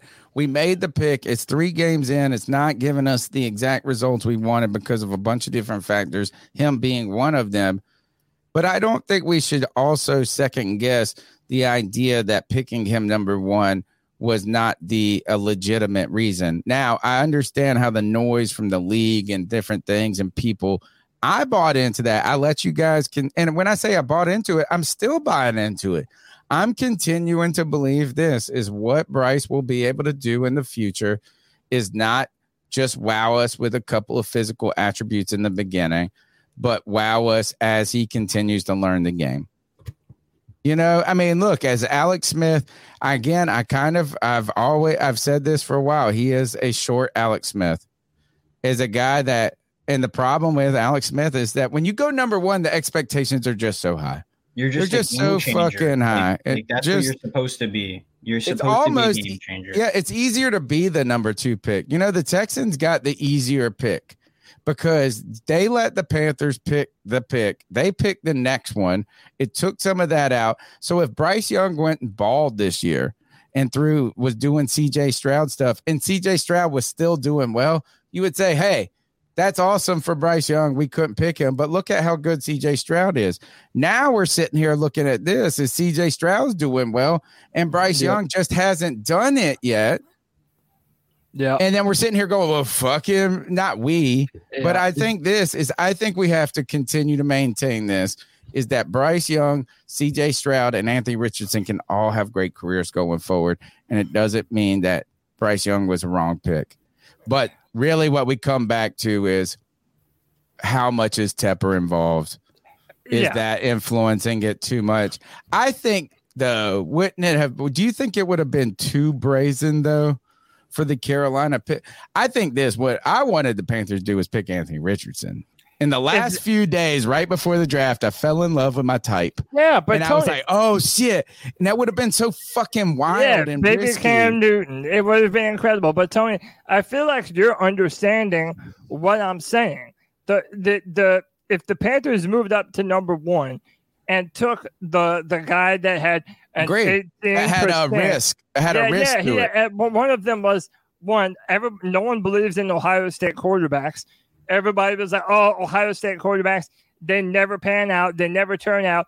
Oh, hey, did you hear? He scored an 18 on his S2 test. He must be dumb as a box of hot shit. Okay. Yep. Then you have Anthony Richardson, who was only a one-year starter. Like wasn't that great even? They're going to come away from that draft picking number 1 overall with egg on their face for not taking the consensus number 1 overall. Remember that year they picked Baker over everybody? Yes. Yeah. over Josh Allen, over Lamar Jackson. And it was just such a big surprise at that moment. It took balls that should be on Tepper's desk. A comparison to that, what he was saying about the 18% score, like I take back what I said about that because Patrick Mahomes said in an interview one time that like his first year and a half, he didn't know how to read an NFL defense. This was when he was a starter too. He was just going out there and slinging it. Yeah, so I do want to say really very quick, like I said before, I was not the originator of this. Shout out to my guys at Black Hat Panther Podcast because they've been saying that David Tepper and Frank Reich. David Tepper and Fitterer were the ones that were in love with Bryce. I did not believe them then. Shout out these super chats too, and then welcome in Greg, and then we're gonna get to my Ponzon's. You're just in time, but you're also late, man. Oh no! Because you're not allowed to say Bryce Young the rest of the show. Everyone might as well think that I'm on your hill. Which I'm not even. You know your R code. How much does it cost? Greg? You up on a rope. Come on. Cody. How much does it cost? $1.99. $1.99. You said $2. Right. No, it's $2.99. Remember? But if me and Greg are on the same hill at the same time, oh, bro, there's no stopping us. That would be fucking. Oh, I know. Are you kidding? Too much. Yeah. Shout out to my man Stats with the $20 love bomb. Man, we appreciate you, bro. He says, okay, if you were suddenly any coach or the owner, what move do you make? What play calls? Are we giving Chuba the main carries? Are we changing up the play calls? Trading players, making moves? How do we succeed? Boy, that's loaded. I want you guys to look. Right here. Hey, you guys all read. You guys read this question, the panel. I want you to think about it because the Stats gave a wonderful donation to the podcast. So I want to answer this question thoroughly and thoughtfully. We're going to go to the next call while you guys think about it. I know really much of my answer right now. There's only one out of these questions that I say yes. The rest are no. The rest are no. The number is 252-228-5098. Let's go to my Paisan, my brother, Muscles. Hey, Paisans. How you doing? Realest guy in the room. Bada boom. Motherfucker. So, on today's episode of this fucking guy, Frank Reich, yo, this fucking guy. I don't know what the fuck. Run, screen. I don't fucking know how. Bryce is 25 for 32 with a little over 200 yards. And then you get fucking Terrace Marshall having a fucking game. 9 catches for what? Like 40 yards? What, dude, with those type of numbers, Bryce Young should have had over 300 yards. TMJ should have had a fucking touchdown and 100-plus yards. I don't understand the play calling. Somebody's got to fucking tell Frank, hey, this isn't the preseason anymore, pal. Come on, stop being a fucking jabroni. Oh, and by the way, today's episode is brought to you by Manscaped. And Mr. Reich, Frank Reich, this fucking guy, he should use it. Shave his nuts so we know he's got a fucking pair under that shit. You know what I'm saying? Oh, my God. This is epic. Promo code Panthers. Keep pounding. Promo fucking guy. This fucking guy. What a call. What a call. This fucking guy needs to use some Manscaped. It is a wonderful time to plug Manscaped. Manscaped is the leader in men's grooming. We've been using Manscaped products for the last 4 years on this podcast, and I got to say everybody here has had positive things to say, whether it be Cody and his crazy-ass ear and nose hair, whether it be me reminding everybody I got these beautiful balls, and this other guy, this motherfucker Frank Reich, this guy, he needs to get some Manscaped and show he's got some balls. The question that comes back to what Stats asked also, and my Paisan is asking is Frank Reich holding Bryce Young in this offense back? But don't hold yourself back. Go to manscaped.com. Use the promo code Panthers. You'll get this wonderful ball deodorant. So your balls are always so fresh and so clean. And the moment that you need to use them, you don't got a little pair. You don't got a little baby bird perched up on an overgrown nest. Instead, you got a big, beautiful, bald eagle ready to soar. Manscaped.com, promo code Panthers gets you 20% off your order, plus free shipping. You get great stuff from not only the beard hedger to the lawnmower 4.0, which can help you safely trim your balls and get bigger ones that Frank Reich needs to refine, that Bryce Young might need to. We're hoping they drop for the little man and that he can use these products. Promo code Panthers, 20% off, free shipping, but you also get other cool things like my favorite product out of all of them, the men's toiletry bag. And guys, there's a new product coming out. I can't tell you what it is, but just think one number plus Lawnmower 4.0. I like it. Improvements. Like it. The Panthers offense needs improvements. let's go back to Stat's question and ask this. I'm going to ask you, Cody. Is Bryce Young holding? I mean, it's Bryce Young. Is Frank Reich holding Bryce Young back? Yeah, I do think he is. I think it's a number of different things at play. I think it's an old school mentality on how you might treat a rookie quarterback. And I think it's a lack of trust. I don't think that Frank Reich has a lot of trust in Bryce Young pushing the ball downfield. And I almost feel like he's being so conservative with Bryce because he is a rookie quarterback and trying not to throw him to the wolves. And in doing so, he's throwing him to the wolves. Like, he's not letting him do anything dynamic in this offense. The fact that he had a play that was dialed up for only Adam Thielen. Like, Adam Thielen was the only player. It just sounds dumb and old. Somebody said, coach thinks that. Why Big Jordan says Frank is outdated. That type of play sounds like it. Guys, I'm going to go next, but just because I got to go take a leak and you're going to have to cover me. Stats thing is this. I'll bring back up the stats. I don't like the idea. Let me, Anthony and Greg, discuss the question while you go take a leak. Yeah. So, because I also want to fill in Greg on what I was saying, and I think that you'll agree with me. And you saw the tweet that I put out earlier. I'm a believer that, and by the way, to all the idiots in the chat saying that I'm like giving up on Bryce or I'm mad that we didn't draft CJ, that literally has nothing to fucking do with what I'm talking about. I'm a believer that right now, if you're at, he wouldn't tell it to you, but I think that C.J. Stroud was the quarterback that Frank Reich wanted. And I don't know if you agree with that, Greg, or if you're still there listening or not.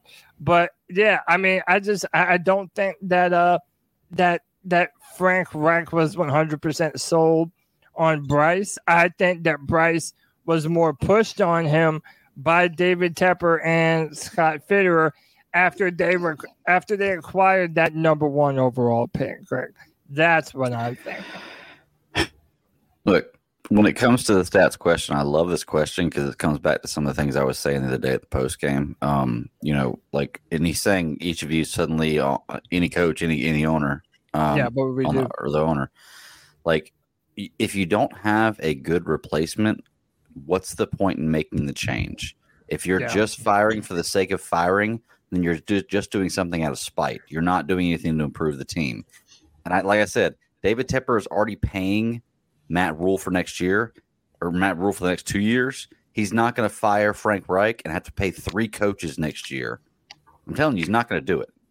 All right? Let me add on to this. Oh, wait, finish your point then. No, you're good. Good. Okay, no, I was just going to say I agree with you on that because, like, remember Matt Rhule said – remember Tepper said the reason he kept Matt Rhule around was so he could have more time to look for the next head coach, right? Mm-hmm. He said that. So if we find out that Frank Reich isn't the guy, he will probably keep him here longer than expected so he has more time to do a head coaching search because it's just it's not like you can just give someone a contract and be like you're the head coach of the Carolina Panthers now. It does take time. So yeah, I agree with you on that. And now let's see, are we giving Chuba the main carries? Split them because both backs are doing equally as bad. I mean, neither one's really excelling in anything. Chuba seems to be getting the carries that are giving us the first downs. But, I mean, when the total yardage comes up in the end, it's relatively the same. So I don't think either back really matters. Are we changing up the play calls? I don't know. I reserve my comments on the play calling and players not being open downfield until tomorrow when we break down the All-22 because I want to watch the All-22 on one screen and I want to watch the actual game on the other screen so I can hear the sound and I want to count up how many plays were killed. I want to see what plays were called after there was a kill and I want to see when plays were killed and when they weren't. I want to look down the field in the All-22 and see if every player is completely covered, because I was watching a lot of football this weekend and there were a lot of amazing throws by amazing quarterbacks to amazing receivers. And there wasn't a ton of separation, y'all. there doesn't always have to be a ton of separation for the quarterback to release the ball. Yeah. You got to trust your receivers. So it's I want to see, open. It's NFL. I want to see what Bryce Young is seeing in the All-22, or at least somewhat what Bryce Young is seeing in the All-22 before I make a judgment of it's all play calls, because I do not believe after seeing Andy Dalton doing what he did that it's all play calls. It may be some, but I'm willing to bet there's a little more blame to put on Bryce Young about just not being ready. I'm not saying he's terrible, but just not being ready for this moment.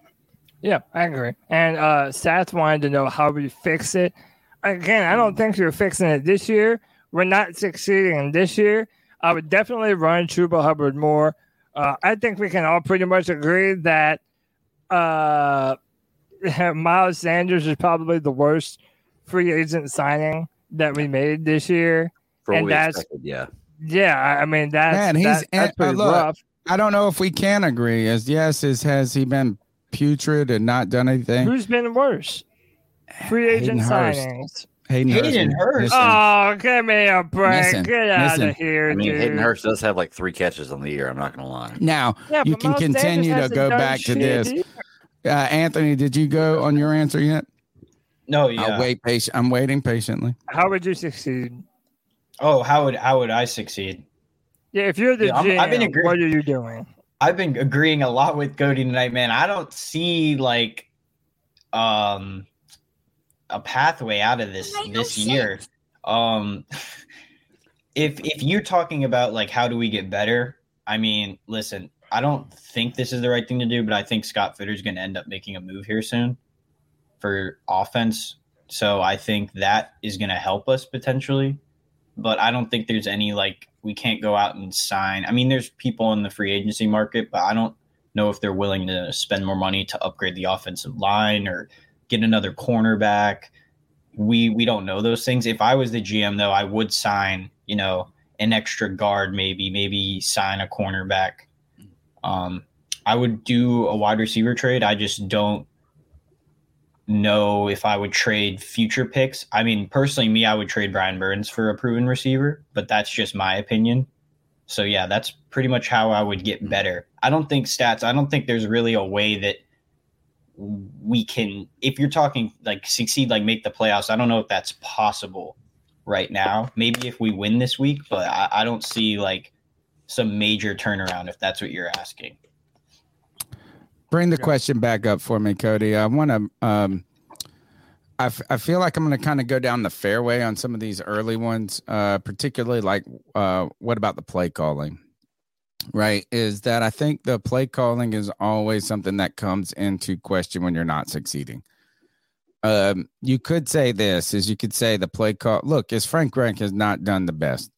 I mean, even just from the clock management at the end of the last half, you could say that he maybe he called a different game for Andy Dalton. My question is this: is some of that screen game, the short passing game, because he's not concerned about putting the training wheels on Bryce Young necessarily, but knowing that offensive line just is not holding up, and that is you're not going to be able to do some of these different things. Now, could he be more innovative in getting some different players in, trying to do some different things? I think those are all, it's probably both. It's probably both there. I think what we saw with Andy Dalton that was different from Bryce, and maybe this is Bryce's, maybe he is a Greek tragedy where your greatest strength is also your greatest weakness. So his ability to process and also try to think through all these things is also hindering him from just throwing to his first read. If you look at what C.J. Stroud and some of these other guys doing, they're just going with the play. You know, I mean, it's just like, hey, we just throw it. You told me to throw it there. I threw it there, and it worked. If you looked at what Andy Dalton did, he was under pressure so much. He just threw it to his first read every time. I mean, almost every time. He didn't sit there, and it's almost like his Bryce being hindered by his – what we have told him his greatest strength was that. Right. And isn't that exactly the opposite of what we were told and what we saw about Bryce? And by the way, we have to stop saying, especially me, what we were told. It's what I saw on film. Bryce never had a problem going through his progressions at Alabama. He did a good job. He's still going through his progressions in Carolina. That's the problem. He's going through his progressions and not throwing the ball. Yeah, he's not throwing the ball. And oftentimes, like I was watching a clip on Twitter today. There was a clip where Tommy Trimble was screaming down the sideline, wide open, and Bryce chose to throw it back across the middle to Adam Thielen. Or when he checked down, he thought it was going to be a blitz. He's not playing loose, man. No, he's not playing loose. But by the way, this is where Greg gets people joining him. The more and more that we see plays like this continually starting to arise. The question that we need to ask ourselves is, why is it happening? Because I'm sorry, everybody says that, there's no difference between how the Panthers were playing Bryce Young and Andy Dalton. Bullshit, dude. Let's be fair in this, is that Zavala gave up 14 pressures the week before. So are you going to call a game plan that develops downfield routes when you know that that's not going to happen? So I can understand the idea of like, hey, we have no offensive line. We've got to find some different ways to do some different things. I think that versus Seattle, I think that made two big shots. Yeah, but that was but they did it in spite of Zavala giving up so much. And it was also because Andy Dalton was playing fast. And right now I think that Bryce Young, first of all, his delivery is fast, man. Like it's like when he knows what to do with the ball, when he makes a decision, it's awesome. The problem is that I feel like sometimes he's trying to make, you almost wonder if we bought all into like, hey, let's make it like fucking Peyton Manning in his seventh year offense from the beginning, rather than making it simpler for him. And so he's like going through like five reads and none of these guys are good.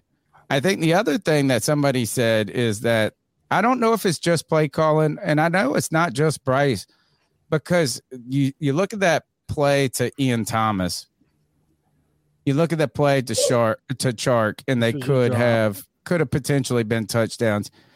But I don't like people going, well, fucking if Ian Thomas would have caught it. Who in the fuck believed Ian Thomas was going to catch? It was a contested catch. It was a difficult catch in the first place. Apparently Frank Reich thought he was going to catch it because he was in the game, Tony. Or Scott Fitterer thought he was going to catch it because he extended him. Because he extended him. But how about this? But like, I just think Tony? I don't like the idea of people going, oh, well, Ian Thomas. That's like, of course Philly Brown dropped it. I have something to say, and then I'll pass it to Cody. But my problem with this is I think, like, I don't think Frank Reich trusts Bryce Young right now. And my thing with this is it's like, even if he wasn't your preferred quarterback, you still got to cater to some of the stuff that you've seen on tape from him. And I just think, like you said, like, in my opinion, I'd rather him be in a complicated offense earlier in his career, so he kind of gets the hard stuff down instead of like dumbing it so down to where he's just. Can you find a middle ground though?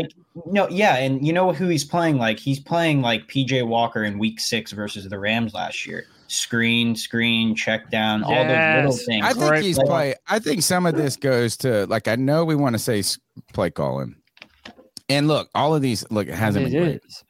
Well, also, it's not the only thing. But it's I don't personnel. Think it.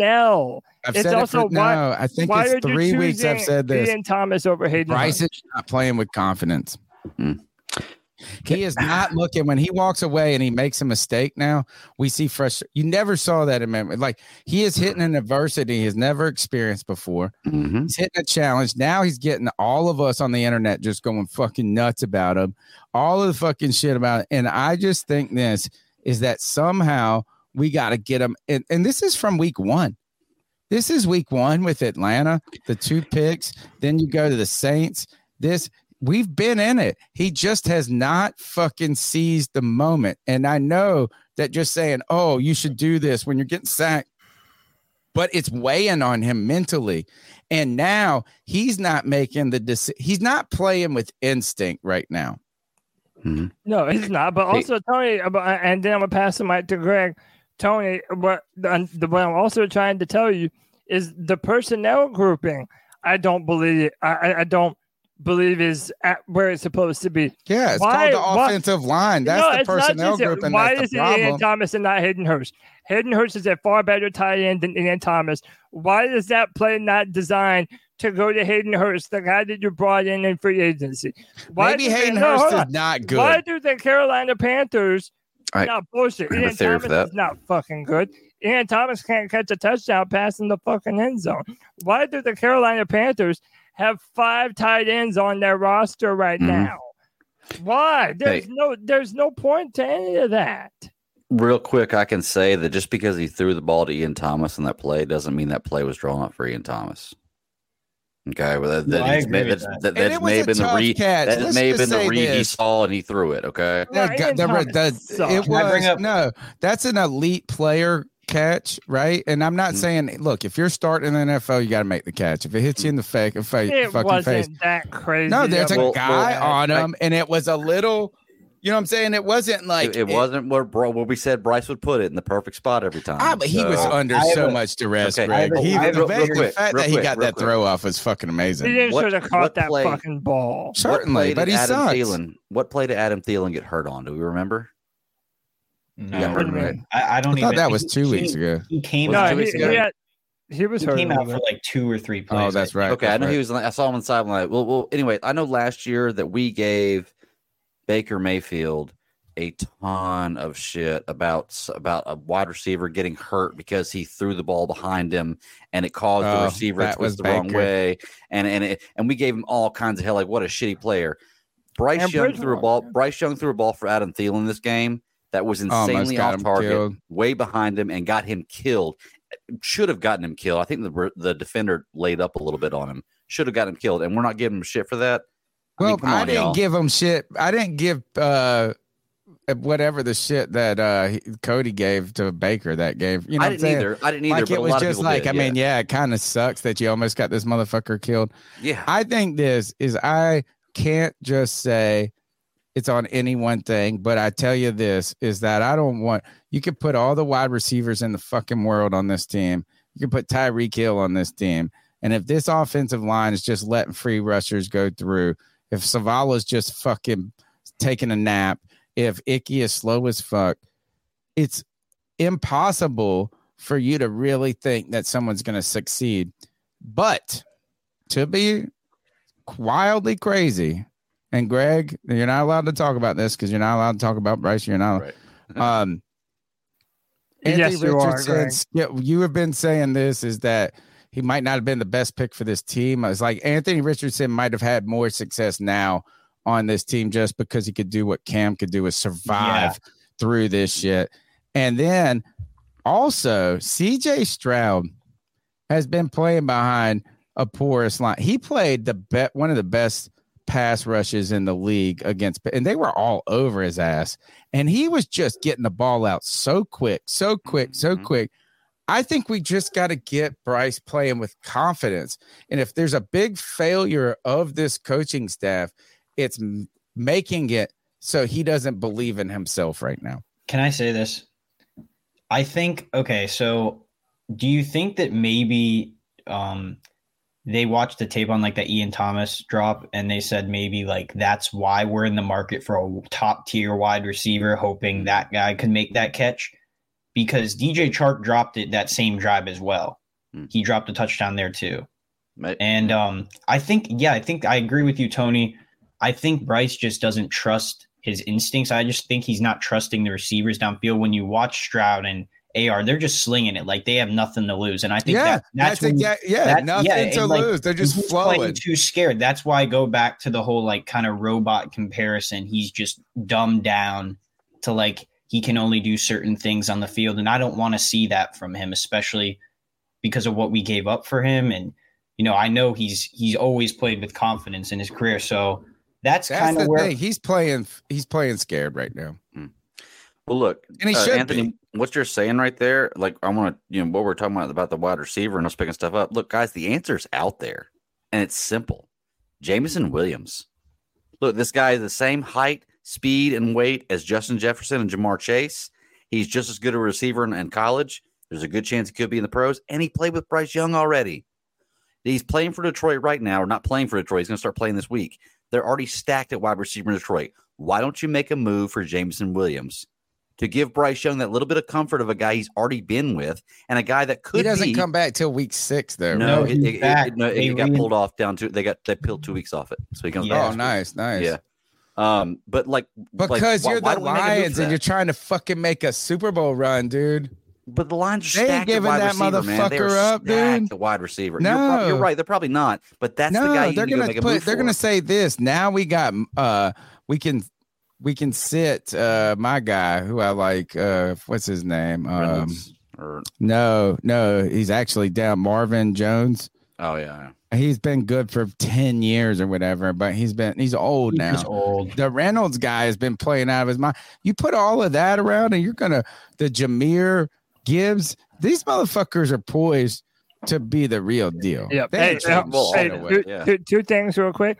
White Chocolate with the 199 says Hurst separation time last game was 5.46, which was high. Mean? Which was the amount of seven. No, this is what Greg is saying. That there was separation. There was space between him and the defender. And for whatever reason, he's not getting the ball. Then shout out to Poppin. He says 2.9 seconds for Bryce behind the O-line. He has time to throw the football. He's had moments. He's had time. And, like there's been moments where he's gotten just fucking pummeled. Bryce, look, I bought Bryce Young's jersey. I am not sitting up here telling you that I am giving up on Bryce, but dude, shout out to the fucking Bat Daddy Boy Toy, man. You have to be able to give the criticism when there is criticism to be given, and we're not going to pretend like Bryce Young thus far has looked anywhere near the quarterback that C.J. Stroud has. Because that we drafted for. Nothing compared to anybody else, just what we drafted. You moved up to number one for him, mm-hmm. and then now everything else is everyone else's fault. There's plenty of blame to go around. Don't get it twisted. But there's also a lot of blame that falls on Bryce's shoulders right now. I hope it changes, but I don't know that Tee Higgins comes in and changes that right now. And I love Tee, man. I'm a Clemson fan. No, he doesn't change it now, but he changes maybe in the future. Yeah, I know you got to run, but let us get this 59-second call in real quick. Yeah, man. And then you can hit the super chat and give your thoughts. What's up, guys? Chase, man. We all like to shit on the players, the ones that perform good, didn't perform good, or the ones that didn't even perform when they, play bad, And sometimes, a lot of times, rightfully so. I'm one of them that shits on them, Call them names and whatnot, But I was seeing some post-game interviews of some of the players after the game Sunday, and like Burns and Miles Sanders and Bryce, man. You can look them in the eye, and man, they feel it too. They're feeling it too, man. It's just sad and pitiful seeing a grown man crying over it, Well, I mean, but they feel it Brian too. Burns hasn't ever made a playoff game. We just need to step back and say and realize that these guys are humans too. With that said, Frank Reich still sucks. Call it plays. Yeah, you're right. Look, this is the thing we have to balance. How do you deal with the humanity of these people who are also wanting to win, try to do well? Even shitting on Scott Fitterer or Frank Reich, think they're going to work trying to do a poor job, and rooting against someone is a difficult feeling to have. On top of that, we all go to our jobs and we want to succeed. Imagine having people booing us on the sidelines. Hey, imagine being Dion. He comes out of the wound and the doctors booed him. Boo, go back where you came from. But the thing is, the reason they get paid the big bucks is because we cheer and we boo. If we didn't do this, they wouldn't make any money. So it does. With heavy is the head that wears the crown. It comes with all of this. I do think this is an interesting conversation that we'll have after Cody leaves, and that is when Miles Sanders was asked about the booing. Oh, dude. Well, he said we don't want to be booed at home, but at the same time, is who knows? Maybe we're being booed by Minnesota fans for all we know.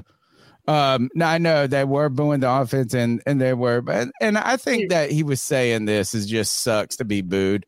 I think if we really invested, he wasn't saying that you probably shouldn't boo. Well, but it's just like it does suck to be at home.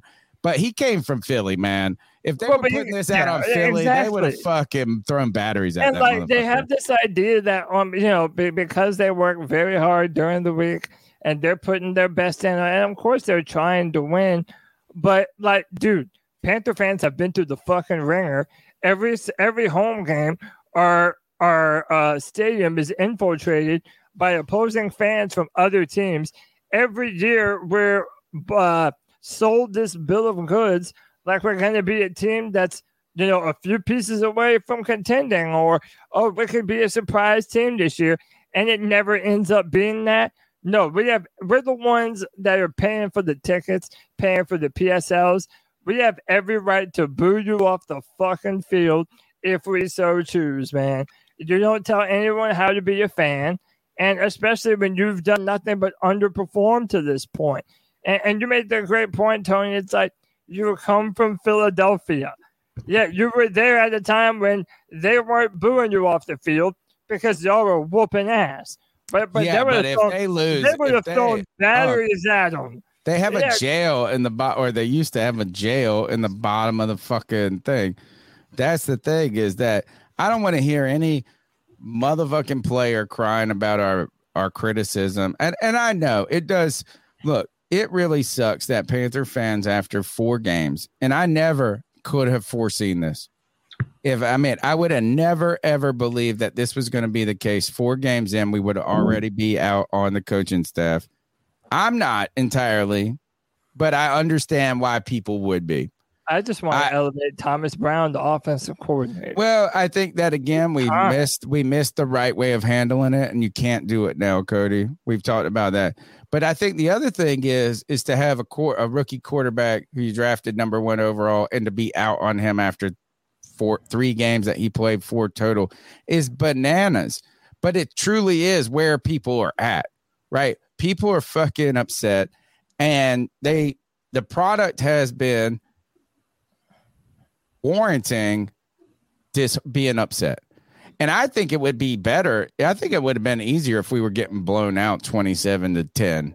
Yeah. I think the problem is that we're fucking in these games. The defense is playing better than we expected. And all of a sudden, fucking one side of the ball that we thought was going to be a little bit improved can't fucking muster anything up. For the past 5 years, the Panthers have been the least potent offense in the NFL. And Panther fans are ready to see touchdowns. Dude. So I don't disagree. Look, I get why people would be mad, and you know what? I would tell the coaching staff. I would tell the owner. I would tell Bryce Young. I would tell all of these is that yes, on a face-to-face basis, I would be understanding to you, and I would try to be cordial and sympathetic. But y'all motherfuckers make $1 bazillion. At the end of the day, this is what you signed up for. And you know what? Fuck you, David Tepper. Call us some basement people. Call us whatever. You make $1 billion and you haven't even had a winning season. So you know what? Don't make me feel bad about it. And I don't think that fans should be out on Bryce Young. I don't think they should be out on this coaching staff. I don't think they should be in this. But you know what? If they are, they are. I think. I'm about to jump out of here, boys. So I'm gonna say my final piece. This season is dead in the water. It's already over with. But dude, the fact that we still have 208 people watching right now at 11 o'clock at night, you guys are the fucking coolest. We love y'all. I will be back. The all 22 film room on Thursday. We're gonna be. You can join me tomorrow night if you want, but just message me. Yeah, I got it if you can't. Thanks for the invite, Cody. Thanks for the invite, brother. Yeah, thanks to my protege, my man Anthony Pick, dude, the homie. I appreciate you, bro. And then, on Thursday, all 22 is dropping. I'm going to be there. Pickle's going to be there. Greg, I know, wants to be there. So we're going to shoot that tomorrow. And, dude, it's going to be a fun one. And then you already know every Friday at 7 p.m., the show for the fans, by the fans, every Friday at 7 p.m. It's a Friday free-for-all. Be a part of the show. Join via StreamYard and chop it up just like we're doing right here, right now, boys. Y'all have a wonderful night. Panther Nation, keep pounding. Thank you, Cody. Anthony, we were talking about, you wanted to get in there, I guess, about, well, not I guess, whatever you got to say about Panthers fans and their feelings. Yeah, I think David Tepper keeps selling to us that he's trying to cook a – I was just going to say he's trying to cook a filet mignon in a microwave, and he wants it to turn out just perfect. He does put ketchup on his steak. Well, yeah. So how could we have ever trusted this motherfucker? Yeah, exactly. And I just think that all good things take time. And I think as us fans, we've been told that year after year, like we want it now. So I'm 100% with the fans, man, on this one. You guys heard my call last Sunday.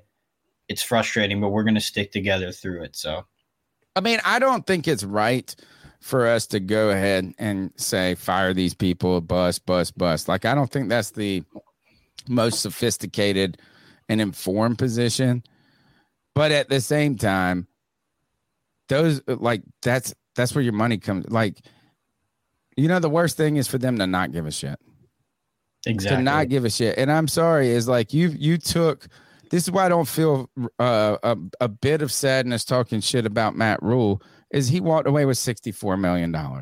So, boo-hoo, I told him he sucked at his job. Well, guess what? I'm a fucking school teacher, and he is terrible at his job, according to me. But guess what? He's really good at money. And I told Greg earlier, like, I'm not the one that's making millions and millions of dollars. So even if my opinions are wrong, or I can say what I want about this team because I'm not the one that's drafting players. I'm not the one that's signing free agents. We could go 0-4, though, guys. This is what I said on Sunday is, how about this, Anthony? I think all of us, we could have done this same exact product. We could be 0-4 to start the 2023 season, and we would have done it for 1/10 the cost, David Tepper. Exactly. 1/50. And that's why people are mad. Yeah. All right, let's go to the next call. And, yes, there was first year David Tepper was putting ketchup on steak. And if you're trying to cook a filet mignon in the microwave, what's worse, filet mignon in the microwave or ketchup on steak? It's got to be the filet mignon in the microwave, because the filet mignon's a lean cut. That's a lean cut. You know, the thing about a filet mignon is it's just tender. It doesn't have any fat to it. I took J. Stu's advice, and I've been reverse here. I've been cooking steak in air fryers ever since, like, for the past. But you got to go to the cast iron right after it. All right, we're going to go. We'll take two more calls. Then we're going to do a couple, maybe three more calls. We'll do three more calls, and then we got to get our prize picks on. And we got an expert in here with Anthony here tonight to help us navigate these waters. At least somebody that's way more confident than I am. The number's 252-228-5098. I'm on a losing streak, baby. I got to bring it back. It's time to win. And we don't do that with the Carolina Panthers. Let's go to the next call. What's up, guys? This is Smooth C from the Electric City. You know, one thing I've been noticing is the team don't play with any energy. There's no, like, energy there. There's no sense of urgency at all. Like, the end of the first half, you know, the Panthers was up, by a score or so, and interception. And Bryce Young, you know, nice pass over the middle into the enemy territory, with like 38, 40 seconds left. I had plenty of time and two timeouts to try for a touchdown to go up two scores before the half. But no, they let the score, they let the clock run down to 8 seconds, forcing them just to kick a field goal. No urgency, no sense of time management, no timeout, nothing. If they had got the touchdown, and went up by 2 scores at the half and come out with at least a field goal that opened the second half up, man, that would have forced Minnesota to abandon the run early, man. That was a winnable game. Coaching did that. Coaching did. And another thing is, Patrick Pickle, you shut the fuck up. Take a pickle and shut it in your mouth. You got to have the most annoying voice I ever heard call on that podcast. Peace, fellas. Jeez, going after Panther Pickle. Go buy a Panther Pickle shirt right now. Guys, don't forget, we've got some merch. Let me go ahead and let me see if I can get this up here. Oh, Cody's gone. We'll go to the next call, and then I'll figure it out. Tony, this is Al right here from Tuscaloosa, Bama, home of the next national champions, Alabama. Roll Tide. This guy. I just want to call real quickly. I ain't got a whole lot of time. I'm still in a bad mental place from Sunday, Tony. My wife and the dog had to go stay with her sister at the trailer next door. I've just been really heartbroken about it, sir. But that's not why I'm here. I just want to tell you and the rest of the panel that Bryce Young is not the problem, and he will not be the problem going forward. I'm going to end this phone call just like this, and I'll call you next week.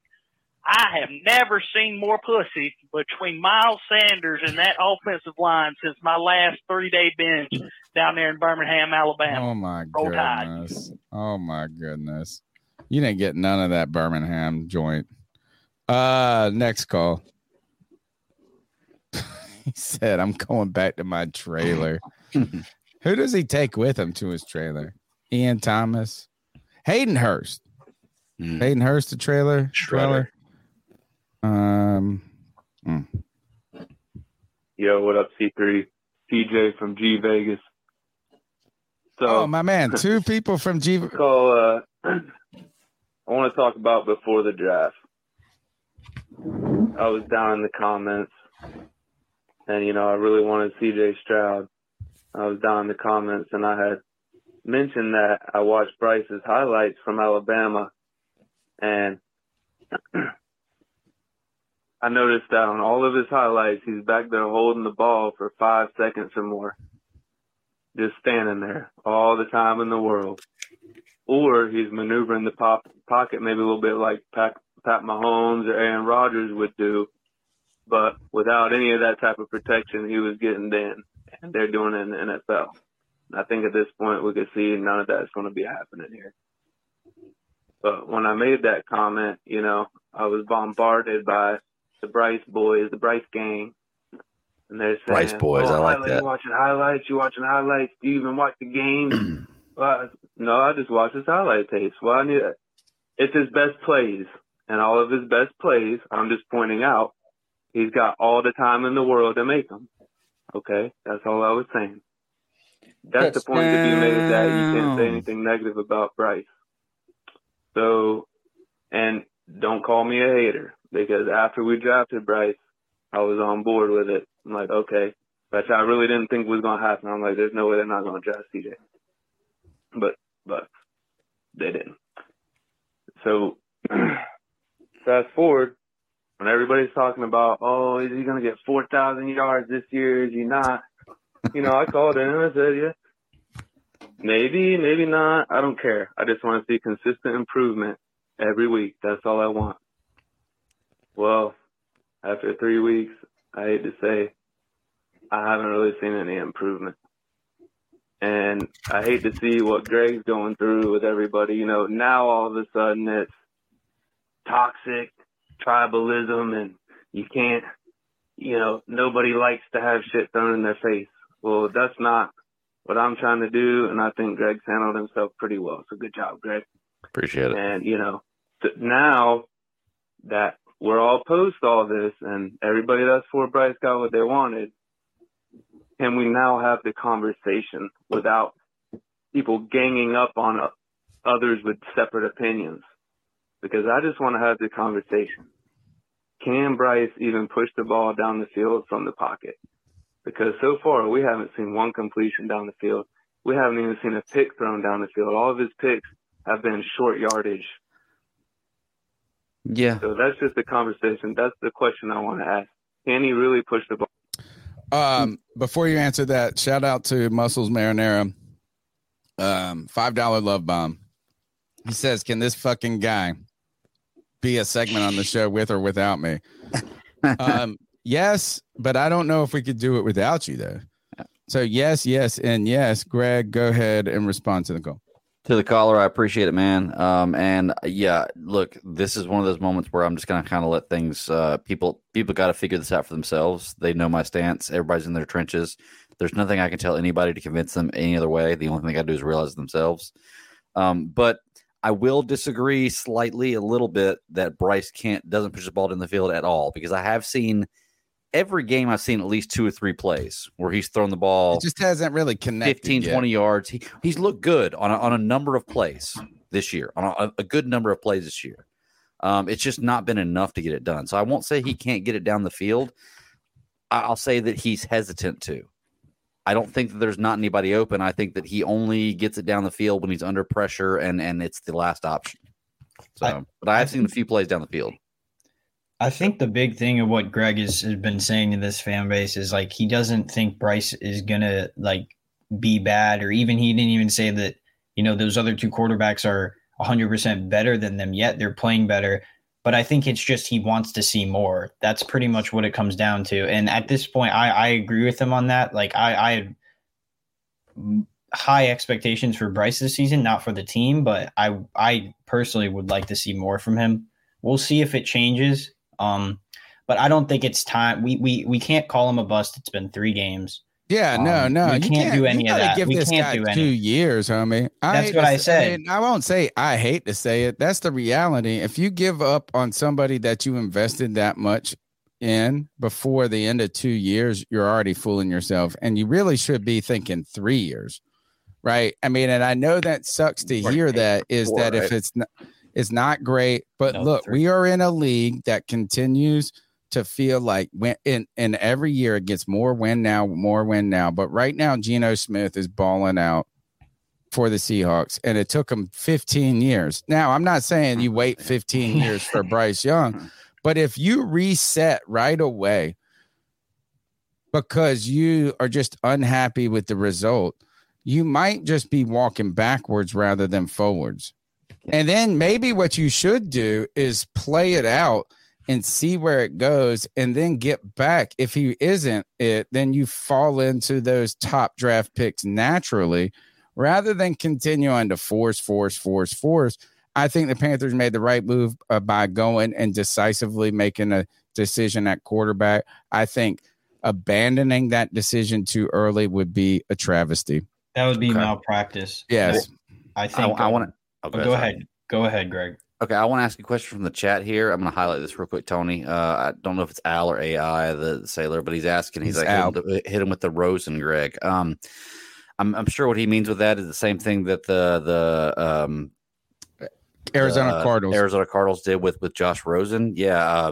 So my question to y'all is, if there is any chance at all next year that we could trade up and get Williams or May, which I don't think there is, but just say something happens and there is. Are we doing it? Yes. No. Like, yeah. Would y'all pull the trigger? No. Yeah. Okay. I'm in the yes, Mark. So okay. I do want to bring up this point before I explain why I say yes.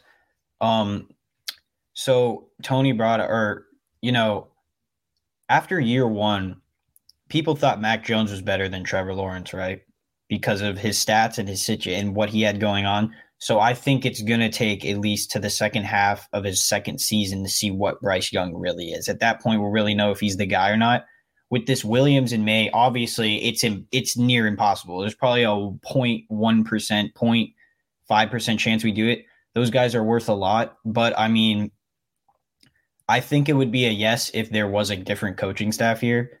Okay. It'd be a no if it was Frank Reich again, because then you're just telling David Tepper, you're telling everyone that you automatically screwed up Bryce Young, and that It's an absolute exactly what the Cardinals did, though. They got rid of our defensive coordinator, and they got rid of Rosen in 1 year, and they redid the whole thing. No, they got rid of their coach. Yes, but I said they got rid of their coach. But that's what I said. Like, if they were to get rid of Reich, just like that situation, then yes. But no, you can't do it with Reich again. If you put Bryce Young in the conversation of Josh Rosen, you're just foolish. No, I agree. I think Bryce Young's a better quarterback. You're doing it specifically. Yeah, but what I'm saying is that you would have drafted somebody who is fully incapable of being a quarterback. Bryce has the only thing is he's just not tall. Other than that, he's got everything. So no, it's like Rosen just wasn't good. Rosen was a panic pick.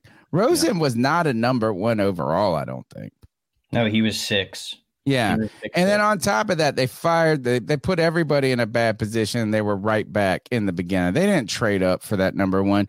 Thank you to Rare Gamer for the $2. He said, is this the first 0-7 team? Who are we beating? I'm going to go back to one more call because this is the second half, and then we're doing Prize Picks. Don't forget, Prize Picks is the number one place to play fantasy. Daily fantasy football sports, and Anthony's going to help guide us through it tonight. Yo, it's DJ. One more thing real quick. If I was lucky enough to get a second call in, a little bit long-winded. One other thing I want to ask is, okay, everybody's shooting down Frank Reich. Frank Reich came out and said, we ran this. These are the plays that we can run. So Frank is kind of telling y'all, we haven't seen that down the field accuracy from Bryce. You know, we haven't seen it. That's why he's calling all these little dink and dunks. Or because the offensive line just he can't take a snap from under center and throw the ball. It's got to be a run play. So is he trying to tell us that he's limited because of Bryce? And if that's the case, do you throw the baby out with the bathwater? Can't. And I'm asking, y'all want Frank Reich fired for this play calling? Now, they're tied together. So if Frank goes, I'm going to go ahead and say if Frank goes, Bryce goes. Or we give them both a few years to see what they can do. So I just don't see how you can say that Frank is not calling plays that Bryce has only been proven to make. I think that's another question I want to ask for you guys. Thanks a lot for the call. I really come back to this. I think it would be foolish for us to say it's one thing, right? It would be foolish for us to say it was Bryce Young. It'd be foolish for us to say it was only Frank Reich's play calling. It would be foolish for us to say it's only the wide receivers. It would be naive for us to say it's only the offensive line. I think it's a combination of all these things. I think one of the things that truly for me is that Bryce is not playing with confidence. And I think maybe it's overthinking. I think he's overthinking things a little bit. But then at the same time, Frank Reich hasn't called a great game. But there have been moments when those plays are there and they're not happening. Maybe it's a drop. Maybe it's an overthrow. Maybe it's a poor thing. So like to pick one thing and just say this is the problem, I think it would be foolish to move on too quickly. I think what you have to do at the very minimum is ride out the Frank Reich and Bryce Young regime through next year. At the very minimum, I think it would be premature to move on. I kind of agree. Before 3 years, personally, I think we go through next year and then one more year, and then if it's not working, then you move on from all of it. But I think. Right now, I just want I want Bryce playing without his brain is almost, again, Greek tragedy. His brain is almost in the way of everything. Let's get into these prize picks. Don't forget, Carol, the C3 Panthers podcast, the longest running Panthers podcast, is sponsored by Prize Picks. Prize Picks is the number one place to play daily fantasy football sports. Let your football knowledge make you some money. The way it works is you pick multiple players, a minimum of two from two different teams.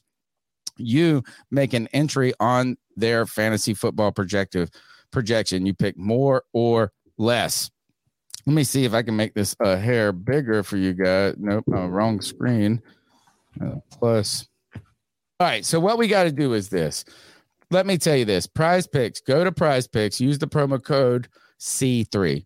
Promo code C3 gets you a 100% deposit on your first-time deposit up to $100. You put in $100, you get $100. You put in $99, you get $199.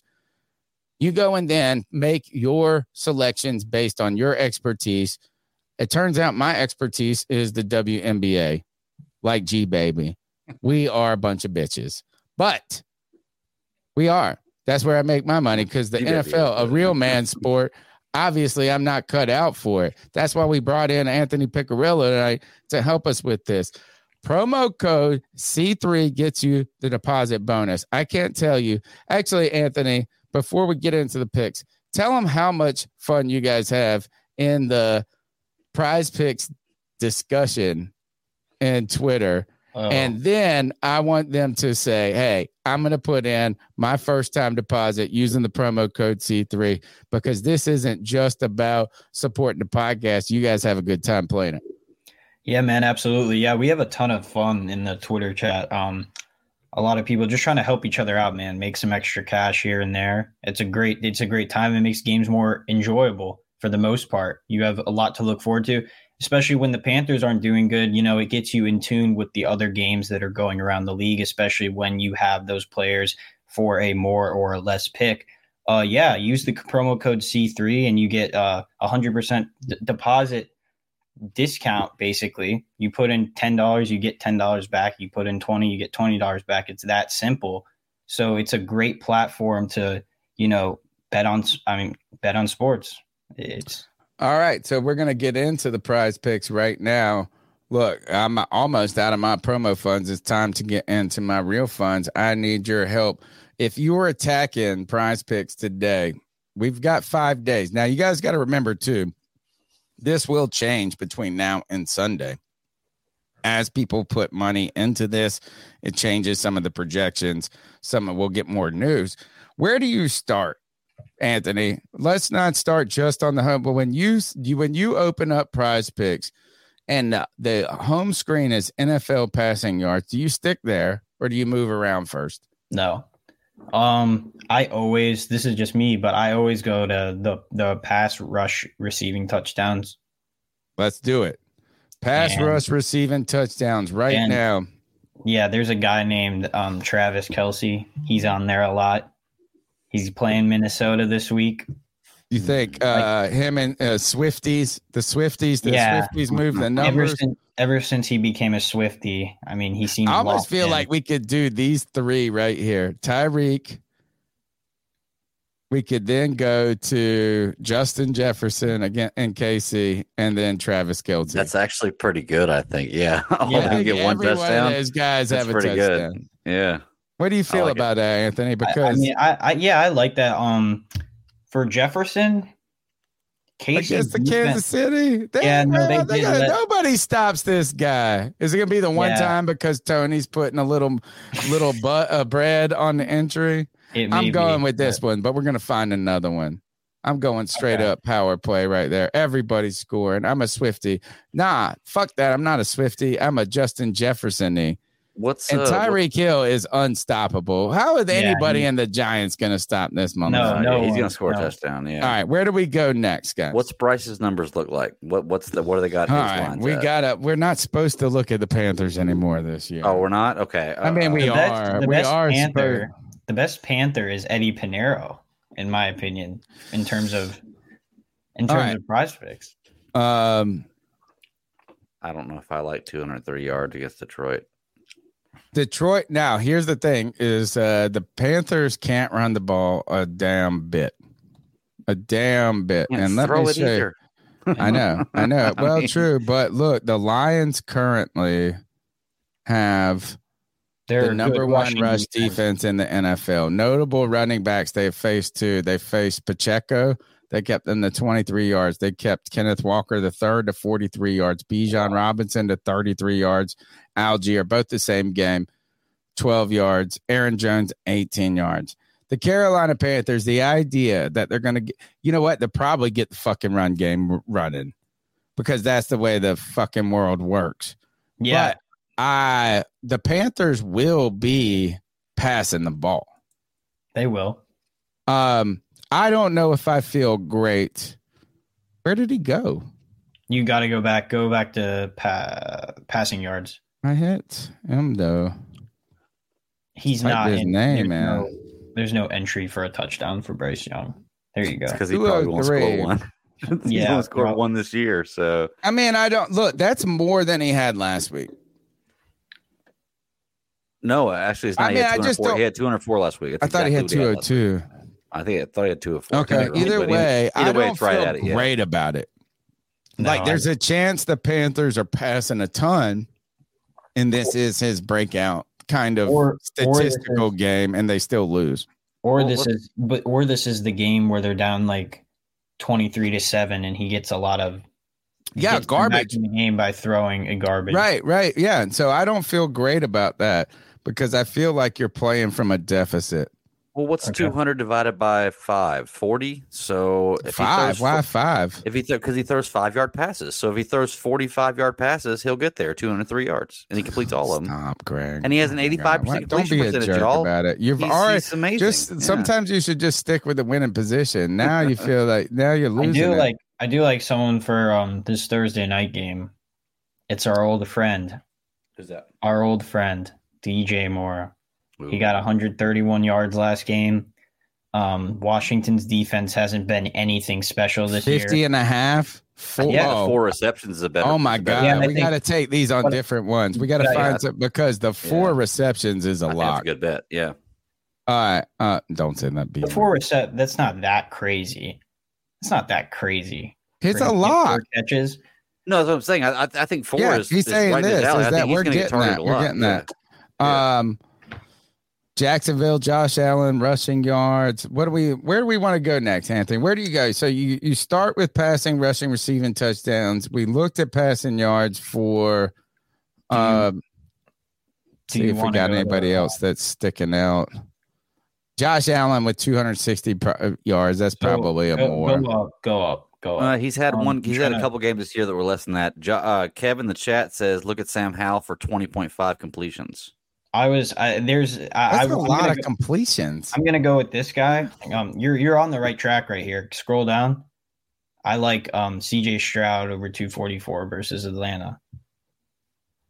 I mean, more. Whoa! 5 games in a row. Come on, you can't. No way. That's pushing. Isn't that pushing? How about Anthony Richardson for 202? That's plausible. It is, but you don't even have to throw that much to win. He threw 11 passes last week. You know it's good. If you want to, I almost want to say the less than here because I think they're going to be able to run on New York. It's going to be a blowout probably, and he won't have to throw at all. Yeah, I would. If you're talking about Anthony Richardson. I would look at his rushing yards. Oh, that's a good idea. I think he's been getting 45 to 57 every game, something like that. I don't. Oh, he's not even on there. They probably they're scared of him. Yeah, they're scared of him. What about pass attempts? Click on Sam. No, you're not going to have to throw 30 times to beat Chicago. I think Fields will though. Click on the Fields. Click on the left corner. No, where it shows. Okay. Oh, yeah. Well, he's been like right there. But yeah. But they're playing, look, who they're playing, teams that are good. What's the kickers look like? Yeah, I was going to say that. It's always a fun. What about interceptions? Well, I do like the Fields one there, but interceptions. Washington, rush yards. Did we go through those already? We didn't find any backs that we like. Mixon, Bijan. What's Bijan 81? Look at his stats. That's before. A lot. I think he's gotten close to that almost a lot every of game. Screen passes. Yeah, he's got. Well, that's not one. Oh, look, he's every other game. I don't. We should go less than every other. Yeah, there you go. I like Swift. I think Swift has been pretty solid behind the bottom. This might be good right here. Versus Buffalo. Yeah, I think they're going to have to try to grind this out a little. Do you think it'll be like a low scoring? Well, I won't say a low scoring game, but like Jacksonville wants it to be like that. You know, like they don't want it to open up, I wouldn't think. Right. Here we go. Receptions. I think the. You can go with Stephon at 6.5. Actually, this over. One's a lock. I like Gabriel Davis. You're going with the over on 3. How did Gabe Davis? Look at this. Hold on. Look at the stats for the year. Gabe Davis has not been doing great this year. Yeah. He's a very inconsistent guy. Look at the same one with Stephon Diggs right there, 6.5. But what's his stats like for the year? Bro, I'm telling you. See, that's not any easier. It's 3 out of 4 games. 3 out of the last 4 games he's hit it. That's which one? 75%. Which one? Do you not like either of those? I feel like. I agree with Greg on the fact that I like DJ Moore at 4 better than Stephon Diggs. Yeah, I like. I know. I think. How's Terry been doing? Eaton. Oh, well, he was. I mean, that's 5. I guess Chicago. Let's do it. Yeah, I like that. All one. All right, let's pick like one more, and then we're out of here. Go to. Go to kickers. Yeah. I don't like that one. Don't love either of them. Is that kicks made or field goals? Made? Oh, okay. So I was gonna say he's definitely gonna do more than 2 kicks. But Ridley versus Buffalo might be good. Ridley's got the dropsies. Tank Dell 42. Yeah. One deep pass from Stroud and he's got it. I like that. Oh, he didn't do shit this last game though. Who they playing? Which means he's gonna do. Yeah, I like that. Let's go with that. So we're gonna do this. Is do we not get him? All right. So this one I'm gonna do a flex play though. Going more on all of these, but on the last one I did a power play. I've been greedy on that. I'm gonna do 25 on the flex. Promo code C3 gets you 100% deposit. That is our prize pick segment of the week, man. I can't tell you this is that it does make it fun. I haven't had the greatest success in the last week and a half, but it just takes one big one or one good one to get you right back for all those $10 losses. The number is 252-228-5098. Let's go to the next call. What's up, C3? It's JJ from Louisville. Calling in again, and I honestly was thinking about something from a while ago. I remember shortly after the draft, Tony played the clip of like the Colts GM calling out how, you know, there was that whole interview where he was like defending how reporters shouldn't be screwing around with kids or what, like. If y'all remember what I'm talking about, the Coach GM was talking about how there was all those rumors about BS for C.J. Stroud. And I remember Tony asked, like, what do y'all think caused that? So I've been thinking about that and honestly think maybe y'all can let me get y'all feedback on this. But I think maybe the Texans the whole time were blowing smoke. Because they wanted C.J. Stroud after all. And the idea that's not a bad. Play so bad is way overblown. Because it was the Texans, and they're in the same division. And that's why, because the Texans got the quarterback they wanted after all. Mm-hmm. Maybe that's why he was upset, because it ended up playing out like that. Has nothing to do with how they're playing. I'm not saying I give up on Bryce Young. I'm not trying to play no hindsight game. But I honestly wanted to bring that up just because I wanted to hear y'all's opinion about that. Love this show. I was on the Spaces with Greg. Got a lot of good shit in. Hope everyone joins us on Mondays and Thursdays on Twitter Spaces. You can follow @PantherPickle or These Ill Skills. You put a C3 in front of it. You can also join the Friday Free For All here on the Panther C3 Panthers podcast YouTube channel. I hope y'all enjoy that shit and use code C3. Word. We got one more call from JJ. If there is a C3 superfan, you got to be a C3 superfan. $1.99.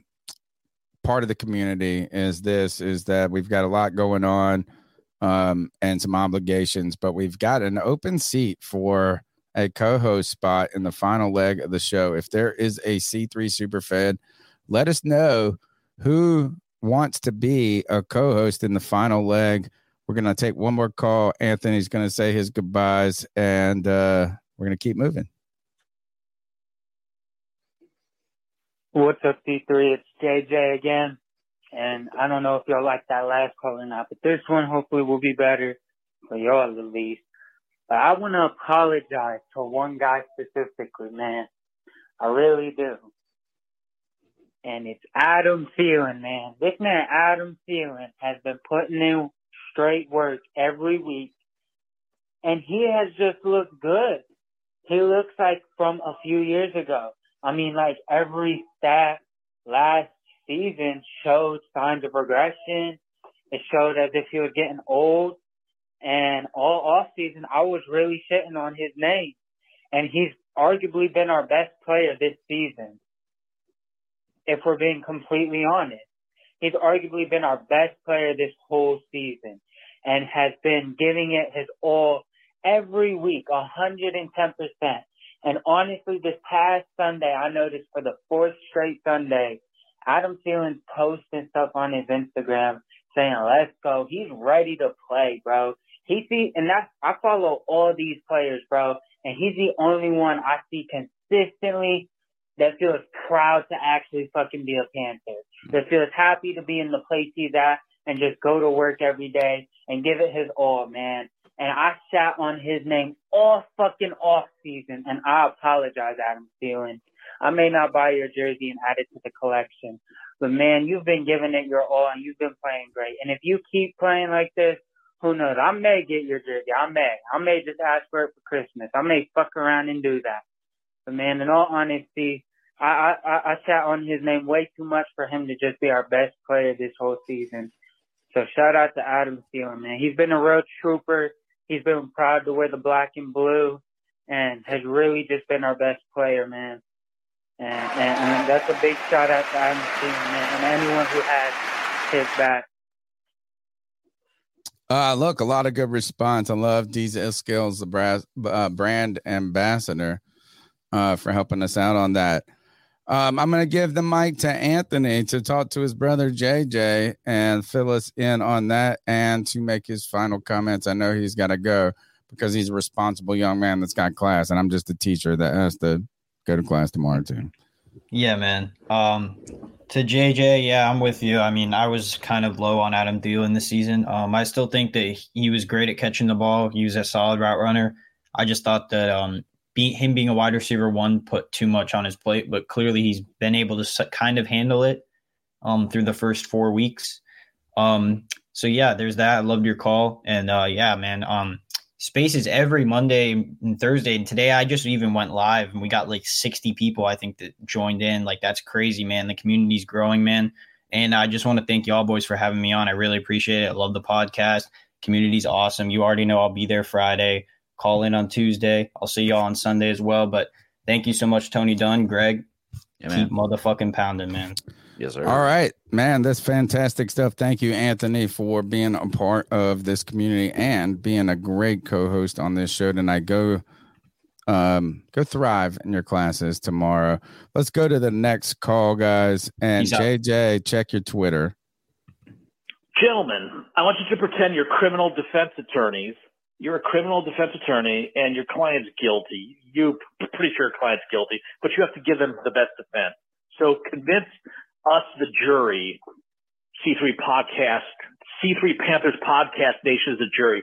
Convince us, why should we give a shit about this team? Why should we give a shit about this organization that has made peers in the last few years bad drafts? We have draft busts, bad coaching hires, bad GM hires, and a piece of shit scumbag dirtbag owner. Why should we give a shit? Convince me. Bye-bye. I would make the argument that you shouldn't give a shit about this team.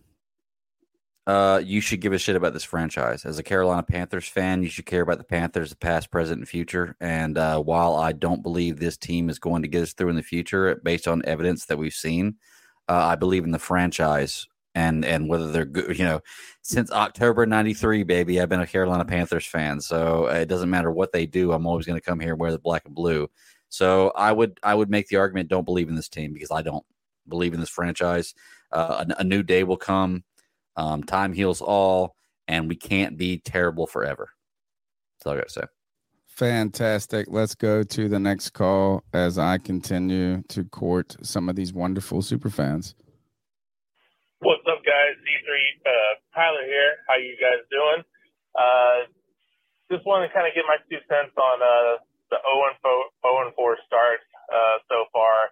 A lot of things to unpack, a lot of different reasons why we're 0-4, but I think the biggest reason is the lack of or the poor play calling, and there are a lot of other factors to it, but just the play calling in general, it just doesn't make sense. Like, why Frank Reich has the play calling a certain way with Andy Dalton, but different with Bryce Young. The biggest thing with Bryce Young was he's a really good processor. He's really smart. Well, if he's really smart, he should know a good amount of the playbook, and you guys and the coaching staff was boasting about how well he's picking up so quickly. So it doesn't add up or make sense. So it's either we were lied to about how smart and Bryce Young is, which I don't believe, or Frank Reich is just babying this quarterback for whatever reason. And that's why, in my opinion, Frank Reich is the reason why we're 0-4, because sure, like you got to allow Bryce Young to make mistakes. I'd rather you give the best play call and him make a mistake than you baby him and you give him another screen pass.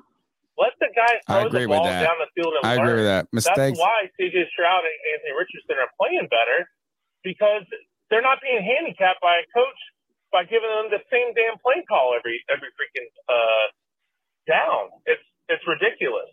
And yes, other things add to this with the 0-4 start. You have obviously new coaching staff, new players, new system, new quarterback, everything, and obviously the injuries. Everything plays a part into it, but I think the play calling, there's no reason why we should have lost this past Sunday. And hopefully Frank Reich is starting to wake up. I don't know what it is, but not a fan of him doing the play calling. Not a fan at all. So we'll see if it changes. I think if anything does happen, it's going to come after the bye week with Thomas Brown having another week to prepare. But even then, if it doesn't happen then, it won't happen for the rest of the season. So I really think if this Bryce Young isn't, I think he didn't help, this past Sunday. But Bryce Young isn't the biggest problem, guys. He's going to be okay. Just play calling is horrendous, but I just think, again, it's a multiple of factors. So you Bryce haters that say, oh, Bryce is a bust, I just think you're stupid. I really do. Yeah, it's too reactionary. Let's get one more call in, and we're bringing JJ in. Scott Fitterer, fucking piece of shit. Oh, fucking dumbass. Hey, all right. He's calling my mom might be out because he came in and laid the law. Yeah, he did. Came in and cussed me because he's scared and he can't pay his bets. So who was that? That was G Baby. No, it wasn't. That sounded like G Baby. You think so? He said six expletives and 7 words. That sounds exactly like G Baby. Yeah. Scott Fitterer, fucking piece of shit. No, it's not. Dumbass. No. I thought it was G Baby cussing me out. Yeah. Well, guess what? His first move, he let go of Curtis Samuel, let him go to Washington. Then 2021 draft at pick 8, he had Devontae Smith fall into the Heisman winner, and he goes fucking injury prone, bust ass J.C. Horn. That's not the problem. And then now, when we need a receiver, he trades away the only functioning wide receiver on this team, DJ Moore. And we have nothing. What are we going to do now? I'm sick of Scott Fitterer. I know he's with this dumb fuck is probably going to trade Brian Burns and trade Claypool. Look, is not wrong in some of the points there, right? That misses on Scott Fitterer for sure. I don't want anybody to talk about like, oh, we missed out on Curtis Samuel. The Commanders paid him immense, and he's barely played. I mean, he is a gadget player, yes. Is he better than a lot of things we have? Sure. Absolutely. But he's not the answer. Come on. No, he's not the answer. He's like the Chuba Hubbard. He's better than what we got, but not necessarily. Yeah. Thank you, Greg, we were the only people that understood that. Hey, JJ's in the house. Welcome to Good. The C3 Panthers podcast. You, man, you get a really co-host seat. Your chair. What's up, buddy? Man, I used to low-key dream of this, like being able to get on the show and like voice my opinion to you guys. So, shoot, man, I'm just thankful to be up here, man. But well, tell us what you got. You've been listening to the show. You listen every week. You're part of the spaces. You're part of the community. What you got right now? Honestly, what you need? What's on your heart and on your soul? Man, yesterday when you sent that tweet that was like, man, I feel like I'm hungover and I didn't even drink. Man, I could completely relate because it just felt like we didn't have the answer. And it feels like we ain't even got nothing close to the answer. What's up, Kev? But on top of that, it's just, man, if you think you're depressed, it's like, man, DJ was my guy. I got 3 DJ jerseys. CJ was my guy at Ohio State. That's just silly for buying 3 jerseys the same person. Bruh. We just, no, for real, though. Like, imagine. That's two all in. Traded your favorite player, passed on another favorite player, and now we look doomed for 5 straight years. It's like, man, it could get worse sometimes, but we're just dysfunctional, man. The moves we make just don't make sense at all. Or they just don't work. You know, that's the other thing. Yeah. Because we're all hyped about it. We were all hyped about it. Yeah, nobody was up here saying it was the wrong thing to do. Only one person, myself, was saying, what about this offensive line? But other than that, we were finding ways to explain why the superstar staff was going to work, why this the processing guy with all the quarterback people was going to work. Let's not go back and revisionist history it too much. And Kev, welcome to the C3 Panthers podcast, my illegitimate son, someone who has made Greg look like Bryce Lover. That's my boy. I don't hate Bryce. No, I would say he don't make me look like Bryce Lover. He's on my team. He's on my hill. I know. That's what I'm saying. He's took that shovel and dug in deeper. Kev, welcome to the show. What's on your heart, mind, and we're going to the next call. My heart and mind, I'm happy to be off work. I just got off. And my mind is, woo. There you go. All right. Well, next call. Let's keep going. We got a lot still to do, and it's 11:50. What's going on, man? It's me, C-Dog, 1983. TV. I'm going to try to make this short and sweet. My man. Bryce Young isn't the fucking answer. You're stuck with Bryce Young for right now. We are. Know? He said stuck. You can't say the answer and we're stuck. I didn't want Frank Reich and I didn't want Bryce Young, so I didn't either. I'm in the second place. If anybody has seen the movie Get Out, I'm in the second place right now. With God. The fucking team. So the weird. Dumbass decisions that we make. What white guy are you in? It's really killing me. All these fucking all these fucking dumbass delusional fucking fans. And where the fuck is G baby ass fucking hiding at? Where is G baby? Alabama quarterback is fucking trash. You know what I'm saying? G baby, stop fucking hiding. Where's my money, you know G baby? Whenever you come in here, baby. Make sure you got my money, G baby. All three of us. He was all three of us money. Live every Tuesday. They got the free for all on Friday. They got the game simulation on Saturday. You know. But I hope everybody have a great day. Everybody hit the like button, subscribe, and it's going to be a long season, man. I know it is. Thank you, man. C Dog coming back with another one. He's our brand ambassador. Like my second call ain't going to be long, but I'm reading some of the comments in the fucking chat. People keep talking about goddamn C.J. Stroud, AR-15. You should have picked one of them, you know what I'm saying? Especially fucking C.J. Stroud. You know, he's 6'3", and he can throw from the fucking pocket. I'm talking about, man, did anybody watch how C.J. Stroud dissected the fucking Steelers defense this past Sunday? He was quick. Like, come on, man. We fucked up. Decision, you know what I'm saying? Both of them, man, AR-15, C.J. Stroud are NFL quarterbacks. Bryce Young isn't. He's too fucking little, you know what I'm saying? But that's all I had to say, though, man. We fucked up. You know what I'm saying? Fuck Tepper and fuck Tepper dumbass wife. Everybody have a good night. You know, 1983. Let me know if I got that cash up before this goddamn call. You don't got a cash. What was his name? Tepper's wife on here? salute to that man. He spoke a lot of facts. I didn't hear no lies. Oh, yeah. C-Dog, you don't gonna cash at me, but if anybody does want to cash at me, it's in the notes. It's in the show notes. Shout out C-Dog. Great call. Hey, throw mine in there too, man, so that way G-Daddy can pay me. So put mine in the notes. I write a couple of blogs on the website. That's my legacy website, CarolinaCatChronicles.com, which actually just turned in a way for us to funnel the merch a little bit and me to continue to write these stupid ass blogs that nobody reads. If you check the analytics and nobody reads anything, right? It's like, I'll put out something and it's fine. But you know what's always getting these scares, 3, 4, 5, 6, 7 hits a day is David Tepper's wife is more than what was the title? Was David Tepper's wife is more than a trophy wife or something like this? And more somehow, than a wife. Gosh, I gotta be on my best behavior. Mom's here. Kev, your grandmother. No more jersey story. Here we go. Mom, we can't control how this people are angry right now. Think about this. Think about living in a recession. Thinking about living in a depression. You're out of work. You got no money. Cost of living's going up. That's what it feels like to be a Panthers fan. Let's go to the next goal. Price is going up. Yep. Great podcast. I want to speak on the unwarranted slander that I feel Frank Reich is getting. Ooh, unwarranted.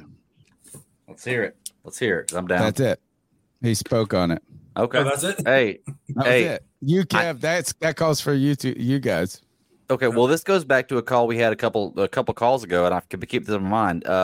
His question was, the only explanation is Bryce Young doesn't get it yet, or he's not intelligent enough, or that Frank Reich is calling the wrong plays. And then he said, well, obviously, it's got to be Frank Reich calling the wrong plays. Why is that obviously? What are we basing this on, obviously, that Bryce Young just doesn't get it? I just don't understand what Bryce Young fans and lovers are thinking. I'm not saying... Who said that? No one said that Bryce, he doesn't get it. Oh, I'm saying he doesn't get it. I'm saying that's his problem right now. He doesn't get it yet. He's not there yet. That's my problem. That's my stance, my hill. He's not there yet. No, well, I think you before you guys get in this, I got to do this before my mom leaves. My boy Kev that I grew up with, he said, "Hey, Miss Joanne, Kev, Miss Joanne threw away your Beavis and Butthead shirt. She did it. You left it at our house. Oh. I was like, and she threw it away. She thought it was the devil in there, and she said." And Kev says, keep it PG, boys, because that's what she always says. And then she says, hi, Kev. But I remember it. I said, where the hell is she? She's like, nope, not my house.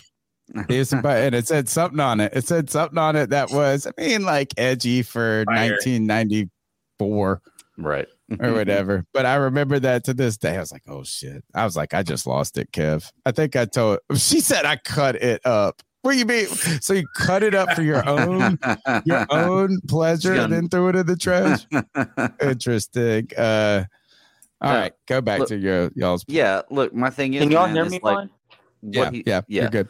What all he's saying right there is, I believe, and I'm sorry, the caller, I can't remember who it was 3 calls ago.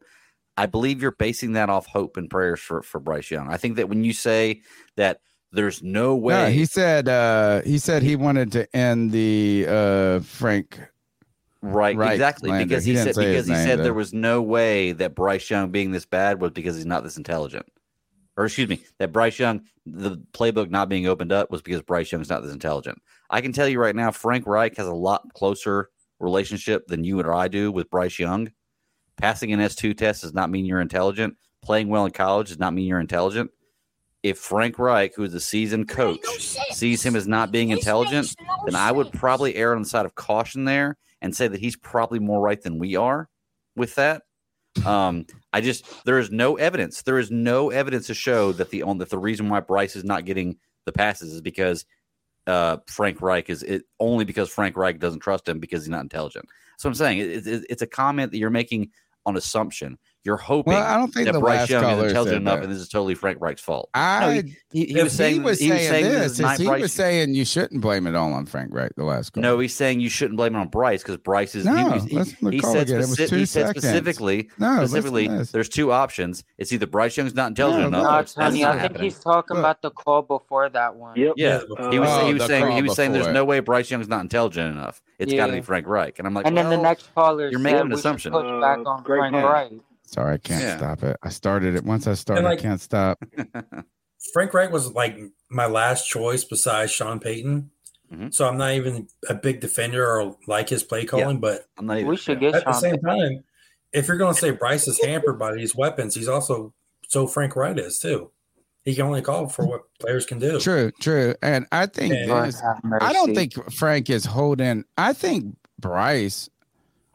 maybe they have leaned too much into the Bryce's. I don't think either of them trust his arm. I don't think Frank or Bryce trust Bryce's arm. Like, I think And also, I don't think Frank Reich play calling was the reason we lost the game. I'm a player. Yeah, fumbles. They gave up. I'm not trying to excuse Bryce, but Frank Reich, even. Like, listen, I watched a handful of Colts games last year, and it's a lot of the same stuff, though. Like, if y'all listen, I'm not trying to excuse Bryce either because he just hasn't made those plays downfield that you want to see, and he just hasn't been able to escape and make those maneuver plays like you want to see that he was advertised as. But, man, last year on that Colts team when that O-line disintegrated and became garbage, it's the exact same stuff. It's just like this quick offense that isn't moving. A lot of runs. But wouldn't you do that if Zavala gave up 14 pressures the week before? Right? For you, it would be a malpractice for you to call long developing. But that's my pushback on Frank Reich because his inability to work. I think it's all of the things. I think it's him maybe potentially recognizing or being fearful about the confidence. Bryce Young is not playing with confidence. At the end of the day, it doesn't matter. Is Andy Dalton made throws, whether they were good or not, he just threw it. He had confidence. He just threw it. He just looked at it. He threw it. He wasn't thinking too much about it. Yeah, and I think that what we have. Yeah, but he's also seen it. You also got to remember that. Sure. And I'm okay with Bryce going through these struggles. And that's the thing what a learner might be. You know, when you see it and do it, you learn off of that maybe. You know, maybe that's just Bryce's biggest problem so far. He's just yet to do it and believe in himself to do it. I think we got all the super chats, man. Yeah, I'm looking for it right now. All right, yeah. All right, let's go to the next call. You can skip mine. I already did. Hey, C3, what's up, guys? This is Al Taylor. Just calling in to say what's up. And I kind of agree with one of these last calls I heard. I mean, this was probably the hardest game I had to watch in a long time, maybe ever. I think the fact that we're close and I'm hurt more. I don't think this guy is the answer. I know you guys are going to probably not say this because of that, but he's really not the answer. You know, these checkdowns is not it. You need to be able to stretch the field, go to the sideline, go outside the hash marks, and throw deep. That way we can expand the football field and get all these people out the middle because they're just sitting there piled up. They're waiting on this. I don't know, bro. I don't care about the other quarterback, but we need to do something with this quarterback. Get him right or get him out of there. I don't think it's the coaching either, even though Frank Reich's not the best coach. All right, guys. Have a good night. Later. I found it. The real C3 AP. I think he's the one that wants my shirt. I might have. Tell me if you're a large or extra large. Beavis and Butthead shirt? No, that one's been cut up by my mother 20 years ago or 18 years ago. He said, I'm all for letting Bryce ride the bench at this point and starting the Red Rifle the rest of the season. Let the boy watch. I don't think you can do that now. If we go 0-6, though, can we do that? Please? 0-6, please? No. I think at this point, you still have to. You made this decision. Yes. And I still think this, and I will give you my example with this, is I think for all the people that want us to go to Thomas Brown, I think Frank Reich can't now. I think if he would have started out, if Frank Reich would have come in here and brought in all these people and then said, you know what, I got this play caller here I really like. I got a lot of experience too. I'm going to mentor him along the way. And then we had this offense that wasn't producing. He could say, you know what, I'm going to take over play calling. He could keep his head coaching job. That guy might get fired at the end of the year. He might this, but he can't put in a guy and all of a sudden it looked better. It's untenable, dude. You can't. You started Bryce. You got to just stick with him now because you put in the moment, the seed of doubt. Didn't he already do that with Andy putting Andy having Andy Dalton in? He put another guy that played better. Like you did that by proxy. I mean, am I the only one who feels like we have a 5th round quarterback back there? Yeah. Like we're just I feel like that. Yeah. Where? Like it just feels like we just have like a day 2 or 3 quarterback back there. Yeah. No, I don't feel that way. I feel like I said that in the space. Like Greg, I compared him to. I said no, I think this. I think we're prisoners. Like I wasn't even joking about that. I think we're prisoners from believing the hype too much. I think we're prisoners from the idea that there would be no struggles. I think we're prisoners from the idea that this coaching staff would come in here and just magically fix everything. Yeah. And sure, I think the only part that makes your point hard to argue against, JJ, is that it's that bad. Like if we would have been 1-3 right now, we could, you know, it's like, it's just like this. The only problem here is like Bryce hasn't been terrible. He hasn't been like, it's like, oh, he's not going to be able to succeed in the league. Not been Zach Wilson's. I can't agree with that, Tony, because it may not be all the plays he's not making. I think I said that wrong. You are the GOAT guy. You can't do this. What a backtracker. The stats, don't worry, we're coming to you right after this call, just so we can kind of move through the calls. Hey, C3, what's up, guys? This is Al the Sailor. Just calling in to say what's up. And I kind of agree with one of these last calls I heard. I mean, this was probably the hardest game I had to watch in a long time, maybe ever. I don't know what we can do. I really don't think this guy is the answer. I know you guys are going to probably not say this because of that, but... Isn't this the last call? Not the answer. You know, these checkdowns is not it. You need to be able to stretch the field, go to the sideline, go outside the hash mark. Okay. Yeah. All right. Here. They were both 1 minute and the same. Hey, what's up, guys? Again, this is Al. Oh, back Al. I'm looking at this graphic that Cody put up of the passing of these two guys. I'm telling you guys, look at his passes on the hashes, outside the hash marks, to the sidelines, about 15 to 20 yards downfield. He can't get the ball there. And then look at Andy Dalton. Andy Dalton's pushing the ball. You have to be able to throw the ball over there, or your offense is going to be limited. He's speaking the truth. Dude, look at his passes right in the middle, about 10 yards, 15 yards. That's exactly what happened. Man, I'm tired of this fucking Bryce Young dude, man. We got the fucking worst draft pick. We got the worst draft pick ever in the history of the NFL. That's really how I feel right now. Like I'm so. Wouldn't say that. I wouldn't say that. Yeah, I wouldn't say that. All right, let's welcome in the stats. Who he's probably what runs 72,000 statistical monocle. What was I trying to say? 72,000 statistical models. And Bryce Young was only the worst draft pick in one of those 72,000 models. No, Jesus, this has gone too far. Welcome to the C3 Panthers podcast. You're a great member of the community. Thanks. Where have your models told us the season is going, though? It has to be. Are they getting one win? Have you been running them? So here's the way they work.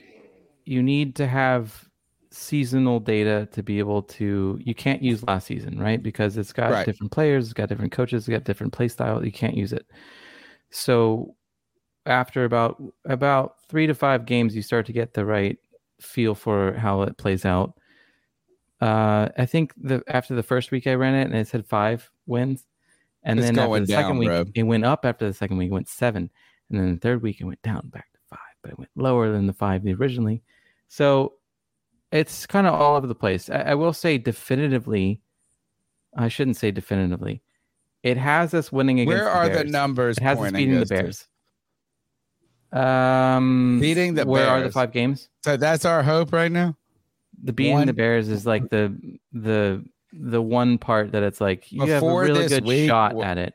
Before this week was Minnesota on the... It was. That's a good question. That was kind of one that could have tipped the scale again in these games too. But all of these games, we just can't pull it out. Week 2, it had us beating the Vikings. After Week 2 is the Saints. Right. So after the Saints battle was when it had us, I think, beating Viking. Well, you might be right. No, we went week before. It was a week before. You're right. You're right. So we went. We started with division. Who was it? Not Atlanta. Then we went New Orleans. Then we went Seattle on the road. And going into the Vikings game, it had us losing. The week before that, it had us winning. Okay. Yeah. Can you run it right now as we take the next one? I can. Yeah. By the way. All right, let's see. What you got, CJ? JJ. I'm thinking about C.J. Stroud so much. Jesus, man. Yeah. I was asking him what is he using? His own statistical analysis that he built. It uses SRS and Sagarin rating. There's like 4 ranking systems that it tends to use, and then you can weight them if you want. But I didn't weight them. They're all weighted equally. How many do you run?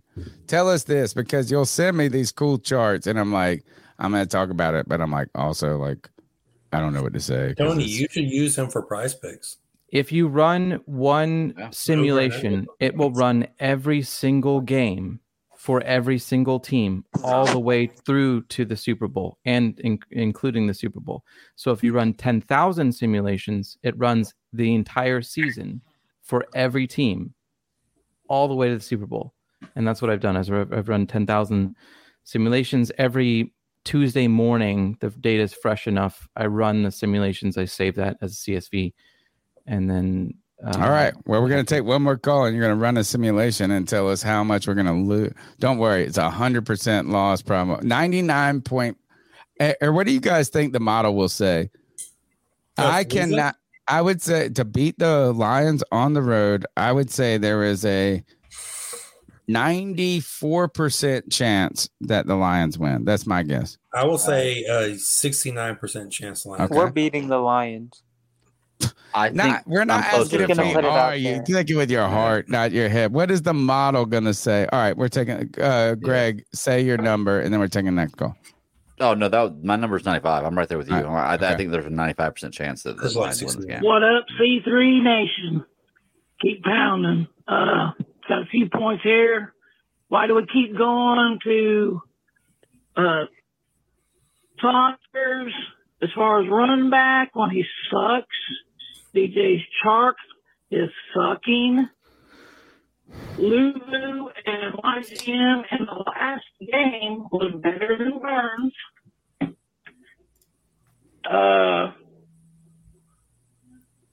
And Reich keeps holding back on the plays, and I think that's why that poor Bryce is so late at the calls, and the secondary is just as unhealthy as the O-line, but yet the defense is still getting it to work. Great point. Because we got the best player in the world, Deshaun Jamison. Bye. Deshaun Jamison, man, my favorite player. Can I say something about the defense? His last name Jamison. I mean, it's Catholic whiskey, baby. The coverage scheme is great, but the problem is we just don't have another edge to or interior lineman to solidify the D-line in the run game. Well, yeah, that's the point is we have and I noticed that we're going to play so much, dude. Once they traded Chubb, they just couldn't stop the run anymore and solidify that edge. Let me see if I can Cody left and took his presentation, which was my presentation that I made all of it. Well, can I tell you what's going to happen this year? I know it's going to. Look, Bryce Young is going to have a good game this year. He's going to have a game. He's going to have a game where he throws for 350 yards. He should. We may not win that game. Are you trying to find a way to But when is that? Let me tell you what's going to happen. Oh, my God. Everybody who's a Bryce fan is going to take that and be like, see, this is why we drafted Bryce Young right here. This one game out of 17 is why we drafted Bryce Young right here. This was going to happen. What I want to see is I want to see Frank Reich open that playbook like everybody says he's not. Oh my God. So that way, we can finally put this thing to rest. Because if Bryce Young opens his playbook, we can't put it to rest for 3 years. If Frank Reich opens his playbook and Bryce Young still shits the bed, I don't want to hear any excuses from anybody. However, it will never be that way. When he plays bad, it's always going to be the playbook was closed. The one time he plays good this year, everybody's going to blow their shit up and say, it's just a look, he's so amazing. Lucky thing. I know he played 16 bad games this year, but he played one really good one. We want him to just have one good game, Greg. Going to happen. Just like Cody and Chuba Hubbard. We want one game to the next game. We want one good game that leads to a better game. That's what I want, too. We're not going to get that. But watch. When that one game happens, watch what happens with the Panthers fans. Watch. Well, Greg, was his last game a bad game? Huh? Was his last game a bad game? His last game was a decent game. I would say it was not a good game, but it wasn't a terrible game. I would say it's not bad game. When you don't score an offensive touchdown in the game, you can't call it a good game. That Greg, the one time he's going to have, if he comes out and throws 303 touchdowns, and you're like, oh, it's just it was going to happen regardless. I'll give him credit when he does. I'll give him credit, but I'm not going to say because he did that one time. You're already discounting it as we need. I'm saying what the other people are going to say. I will give him credit if he does that. Other people named Greg. That does not mean that he's the fucking answer because he had one good game out of 17. Until I got the percent top 10 quarterback, I'm not liking the trade up. All right, Stats got the results. Come on in and tell us what you got. I don't know if I like this. What? Are we 10? Are we 9 and 8? It's 79.89% in favor of the Lions winning this game. Okay, it's actually brought us down. I told you going into the Vikings week, it had us at 5 wins. It's now 4.1. So it has gone down. Mm-hmm. So we have a decent chance of winning this game, but our overall wins we have down. 21% chance is a decent chance, Tony. Better than 4%, which I was forecasting. We had a nearly 50% chance going into the previous Vikings. To me, that's a winnable thing right there. I'm putting money on the hard 8 right there. Well, Tony, even though we're 0-4, we have had a lead in all these games. Right. If we would have won one game, this model would be a lot different. Agreed. Exactly. It would. And we would have won 2 games. But we didn't. But we didn't. You're right, Greg. We didn't. And but to me, that is a good number in comparison to my 96%. Can I speak on it? Better than his 0%? I'll let them go for it first. No, but you go first, Stats. Well, man, look, you are the most patient person in the Friday free-for-all in the history of the world. No, this mic is yours, my man. Well, thank you. I'd like to say a small few things here. The first part is these are numbers, and they don't correctly represent every single variable and factor in the entire equation. We have to remember that. Just because it says we have a 20% chance of losing, 80% chance of losing, doesn't necessarily mean that that's exactly going to be the case. And they do say every given Sunday. And the fact of the matter is that these are models that are used. I have my own that I'm working and throwing in the mix here. These are models that have these 4 models, SRS and Sagarin and things. These have, I suppose, stood the test of time. They are what Vegas might use and what many people might use. I am working on my own. I may or may not share that at some point. But the point is that these are flawed models. They're not exactly correct. And It just gives you a hint of like what's most likely. It doesn't tell you. Are they flawed or are they just statistically probable? It's statistically right? is of course when you like any given Sunday, any given moment. But the idea that the Carolina Panthers should be more favored than 70% to win this game is. Can you blame them? Well, look what you. No, I think that like I would say this is I think the model is too nice. Yep. No, it's not. Yeah, I won't say no. I mean, but I understand like I'm trying to agree with you, Stats, in saying like the numbers are the numbers. And there are variables that can completely change the numbers. Whether that's why you play the game. Quarterback gets injured in the first play of the drive. But is it absurd to think that 7 out of 10 times the Panthers play the Lions right now, that the Lions don't win?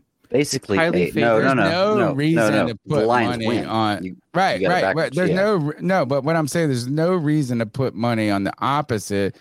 Other than you believe that there is an opportunity to defeat just – that's why it's not a coin flip. You know what I'm saying? It's not like just playing blackjack. You know, it's not just – how many times have you seen a fluke game where you see – you're all like, the time. This team's gonna I wouldn't say all the time. Arizona and Dallas. That's one time this year. This could be that game. 4 weeks, 16 games a week. You're looking at 64 games. You're talking about one game out of 64, Tony. Would you say that's a lot all the time? Oh, I don't know. That's what I'm saying. Here, how about this? Let's take one more call. Let's take a couple more calls and move through this because we still have – it's 12:20 and we still have – I guess, you know what? I got co-host from co-host now. I can stay up till the – Hi, guys. This is James, a.k.a. Patty from Michigan, your Detroit Lions reporter. Keep an eye out in the middle of the defensive line for Benito Jones, Kaminsky, and Hutchinson for sacks on Young. And on the offense, keep an eye out for David Montgomery and Sam Laporta having big games. Thanks, and I'll root for you guys except when you play my Lions. Okay. Well, guess what? We will look for all of them to have good games because they've been eaten. Laporta is on a historic pace right now. Him and that other guy with the gray, these beautiful white boys. What, the Pacheco guy for what's his name? Not Pacheco. I'm just making a running back for Kansas City. No. I'm thinking who's the wide receiver for the Rams? Puka Nacua. He's an Italian. Is he panko crumbs? Is he Japanese Italian crumbs? This guy, his beautiful hair, his beautiful self, 5th round pick, out there making more. And I know he's got a quarterback that's slinging it. But we have a 2nd, a 3rd, and a 4th round pick that ain't doing jack. And this guy's out there owning it. Why didn't they look at him and say he's beautiful? He's going to make it. Well, I mean, I think that when you look at that, I guarantee you that St. Louis... You don't look at him and say... I guarantee the Rams didn't draft him expecting him to be what he was. Sometimes you find lightning in a bottle, man. That's all there is. Tom McVay in the rough. His job. Like, they did not draft him expecting him to be what he is. They drafted him expecting him to be extra player. That's Taylor Swift's next boyfriend. Yeah. Before the season started, I read something about how you should draft him in fantasy. And I ignored that. I wish I hadn't. I really think the Panthers have. I don't think I know that they have blown any filler picks that they've had. Not only have they traded up for it, but they've completely blown it. And I will say this: is I've been a guy who defended Marty Herney against a lot of haters for a long time because I said this: at least we get the 1st round right. At least, and look, missing the 1st round is bad. If you miss on the 1st round, it sets you back so far. Does he miss on the 1st round? Marty Herney was not good in the mid and late rounds, though. But how about this? How about getting GMs that miss on the 1st round and also miss on the middle rounds? Go ahead, Stats. there was an interesting point that I saw, I think a few people make on Twitter. I'm not going to give myself credit. It seems pretty obvious in hindsight, but it's the thing of like the trade value we got from McCaffrey, obviously. But then also, if you think about it, at the time with the Moore trade, at the same moment, apparently, you know, we could have given Burns, but then you're thinking about it and you're thinking like, well, now they might let him slip through his fingers and we might not get it. But you could have also given Burns away instead of keeping someone that, like, come on, Moore would have definitely made a difference in Bryce. I feel like they would have had a connection. So it makes you really wonder if you could do it all again, if they would have reconsidered just being like, here's Burns instead of. I mean, Moore. I feel like that's easy to say in hindsight, because I do think it's a lot easier to replace a wide receiver than it is a defensive end. True, but we're finding it difficult. Yeah, I think the problem, though, is that in hindsight, if we want to really bring hindsight in, then we're going to keep going back to that Rams trade. And we're going to keep saying this. It's like right now, we're not going to pay Brian Burns. I think they could have got it done, too. The deal. See, if that would have happened, it seems like in the moment, like, oh, you're getting this future stuff. But imagine being where we are right now and having an extra first round this year and next year. You know what I'm saying? Like, that's what you need. You probably didn't have to trade DJ, but just gave up that extra first we got with Brian Burns. We shouldn't have traded him. Or you could have traded DJ and then been like, hey, we're going to. Yo, Tony, Jesus. Yo, in this offensive day and age, you just gotta have multiple receiving options, man. And DJ's even though not that good, bro, y'all act like he is the fucking. Even truth, if he could have been a wide receiver, too, bro, you tripping? No, he's not. He's playing with the worst quarterback in the NFL. That's fine. That's fine. That's what we've been saying for 5 years.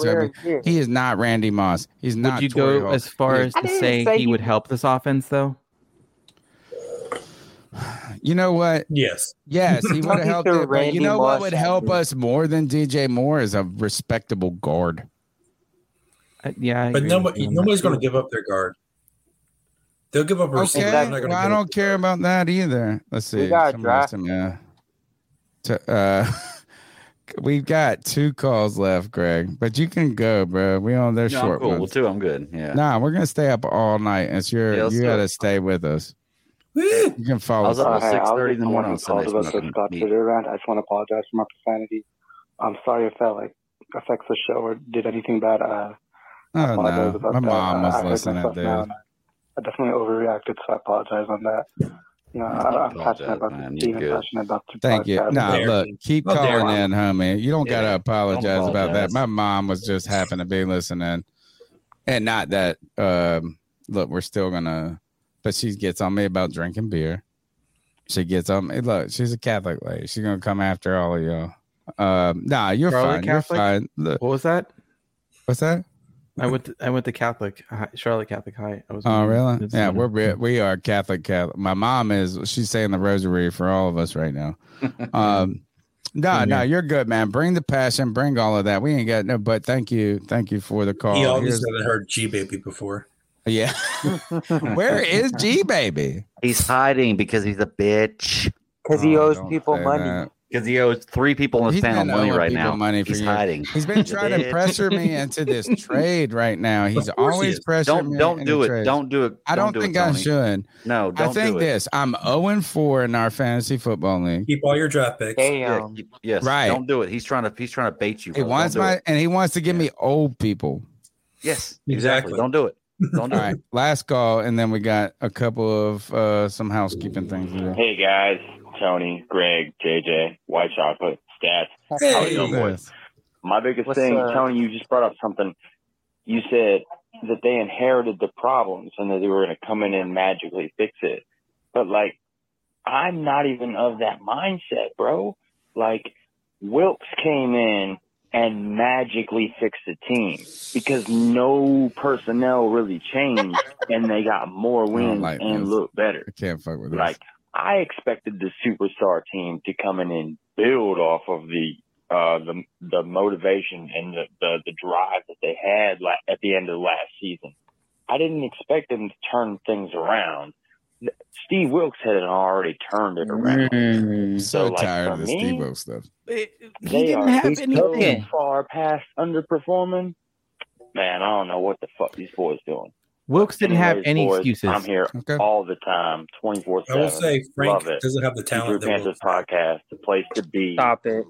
He doesn't. He doesn't have the offensive call. Love the call. Disagree with the point. I'll let all of y'all go first. May I really quick? Yeah, please. Can I jump in? You're a co-host, bro. I thank you. Here's the thing with Wilkes was that he had no selection options on. I mean, I think as soon as he came in, it was like, oh, bye, McCaffrey. He was kind of shell shocked into. I mean, he wasn't shell shocked. We clearly saw what he did, but he has no. There's no excuses for this. Like he just straight up was like, I'm going to win games. I'm going to find a way to win games. And I see the two caveats of like the other part of it being like, oh, we're in I guess a rebuild is what I've seen. But at the same time, you're thinking like, can't you find ways to still win games successfully? Like, can you not game plan correctly? Right. And when I see little small piddly things of like mismanaging play clock, you're looking at it going like, this doesn't make me feel any better. It's irritating, too, when it's an offensive guy that doesn't know. I saw one, I think it was Ben Kurt, he used to be an ECU quarterback. He was a backup quarterback for the Green Bay Packers, which I used to always joke that Aaron Rodgers wouldn't let him have the playbook.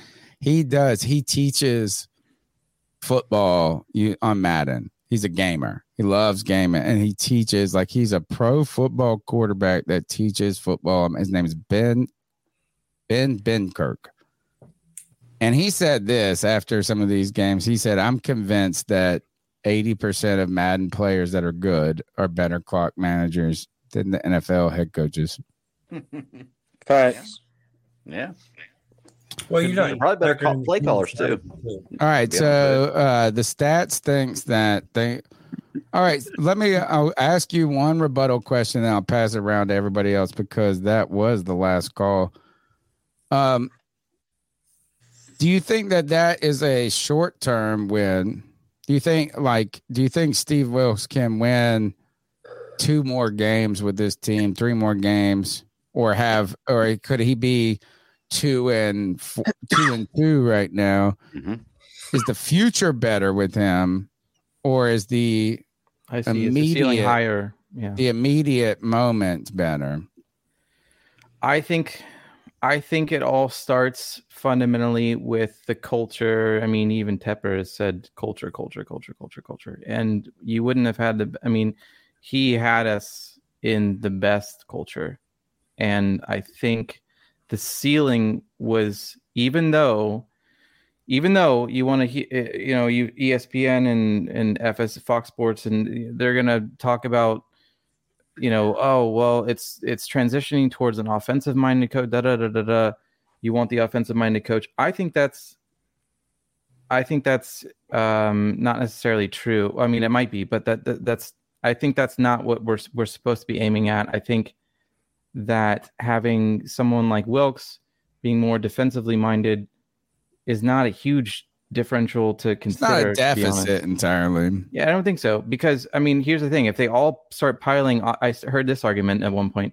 If they all pile offensive-minded coaches, well, you got to have the defensive to counteract it. So, it seems like... Yeah, you hear these weird arguments now that everybody's going offense now, so you're going to need defensive coaches to counteract that.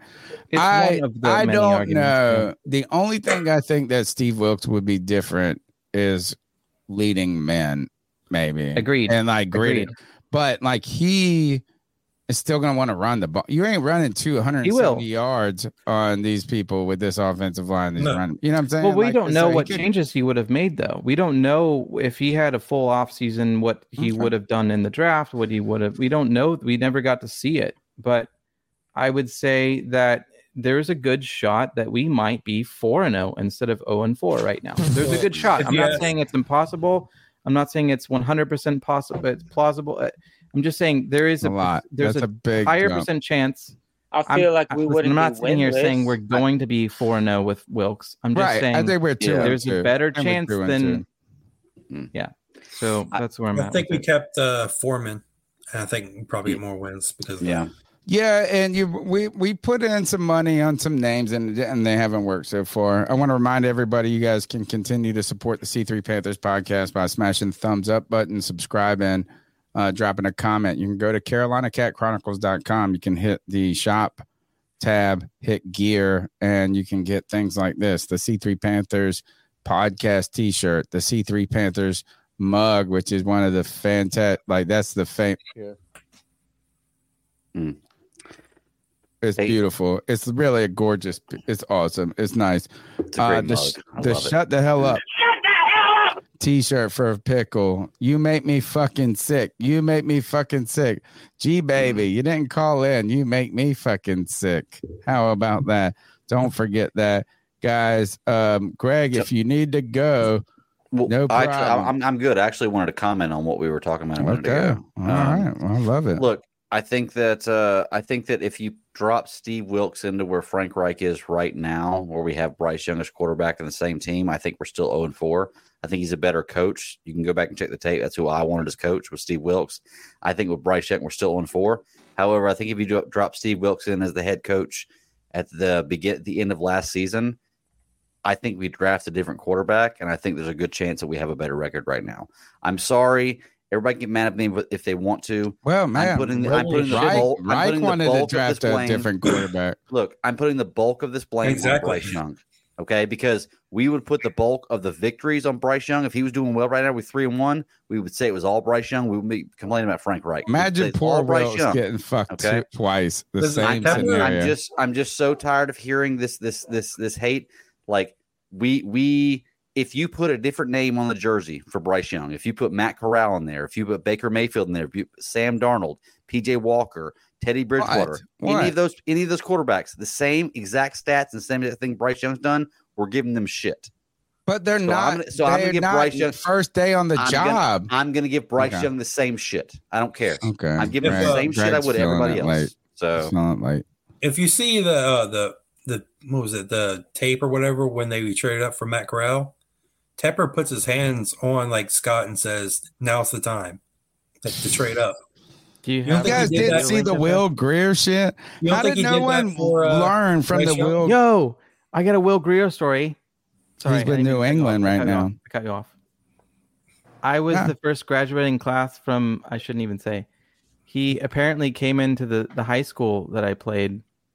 So I was like the first senior class of this high school, and then. We didn't have a football team, but like 2 or 3 years later, he was the. We magically had a football team, and I guess they got him, and he graduated from that team. Here, let's run through the NFL news real quick, and we'll get our ice up picks in. The Eagles signed a veteran cornerback, Bradley Roby. Gluttony of riches there. I mean, I guess he could have helped us, but I love Deshaun Jamison. I don't care. This guy, let's take some Jamison shots. Every time this guy gets up, that's what we're doing. Every time he gets an interception, we're taking Jamison shots. My favorite shot. The Seahawks sacked the Giants. They sacked awful. Daniel 11 times, bro. Where was our defense? And you know what, Tony? Oh, I guess we didn't play the Giants, so it doesn't matter. He still had 25 completions. So... here's a good throwback story for you guys.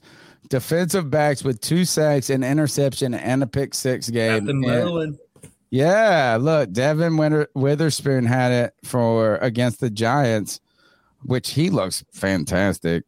Captain Munderland, 2013 free agent with the Carolina Panthers, then goes on to the Minnesota Vikings, and then famously known for coming back and talking shit to Dante Jackson for being a crap, not committed enough. Micah Parsons, man, I love this story. Micah Parsons out there defending a lot of offensive people. Like he comes out and defends Zach Wilson after Rodney Harrison controversy. Rodney Harrison tries to bait Chris Jones after that game. That was so uncalled for. Because Rodney Harrison sucks. He's an asshole. He's always been like this. Can I ask where you all stand on Zach? in the long term if you were a GM? He's still young. Yeah, he's gonna stink until he's Geno. You know, he's gonna stink until he doesn't. Tony, so that game Zach Wilson had on Sunday was better than any game Bryce has had so far. Sure, took him 3 years and fine. I mean, I'm like, you know what? As we all would have traded, I was ready to trade up for Zach then too. So watch out for your moms if you're hanging out with Zach. Why he did it for Taylor? Oh, her mom. He was probably wearing his magical underwear that day. Can you imagine if he dated Taylor's mom and then Taylor was dating? That would be the hottest. You know what? What if he smashed Taylor's mom? That would be cooler than anything. You'd be like, your mom got a better butt than you, little skinny ass bitch. Oh, sorry, shouldn't have said that. Those would be awkward Thanksgivings, wouldn't it? I don't know. Maybe not for me. Oh, not for Zach. I'll still grow. That's for them to worry about. Clay Claypool is not allowed with the team. No. If the Carolina Panthers trade for Clay Claypool for a 6th round pick, how did the Steelers get the 2nd round pick for him? Chase Claypool is Robbie Anderson. He's chosen Anderson or chosen one. Oh, he's worse. He's changed his name like 15 times. Whatever the fuck his name is. You know, Chosen Anderson. That's it. All right. He got one touchdown pass on Miami, I guess, right? So that it mattered. It was PS2. Oh, let's go around real quick. Stats, who you got to win? Panthers and Lions. Anybody picking the Panthers to win out of this panel? I'm picking the Lions. No. Last week, I started to slide towards the opposite prediction of the model. I stuck with the model. I'm 100% on Panther models, so I'll stick with we lose. I hate it. I would rather us win. Of course, JJ, you're picking the Panthers to beat the Lions. Yes, sir. Crazy. What's Bryce's stat line, JJ? If you beat the Lions, more than on Prize Picks, promo code C3. Hopefully, it's pretty similar to what he just had, like 200 some yards around that, and hopefully multiple touchdowns. 2 touchdowns. Oh, it's not similar because he threw 200 yards and no touchdowns last week. Well, no, like, I was talking from 50% like Ian Thomas catches it, Chark catches it. That's the similar. We're gonna be able to turn the football over. Jared Goff doesn't. Do we catch them sleeping?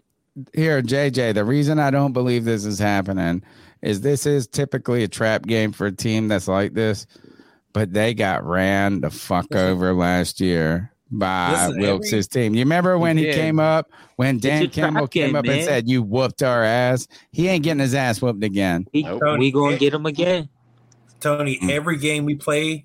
The other team. We're due. Remember that. We're due. Yeah. No, we're a get right game. All our games are get right. We're a get right team. Exactly. No, this is a get right team. All right. Final segment of the show, the longest running segment on the longest running Panthers podcast, Dice Up Picks.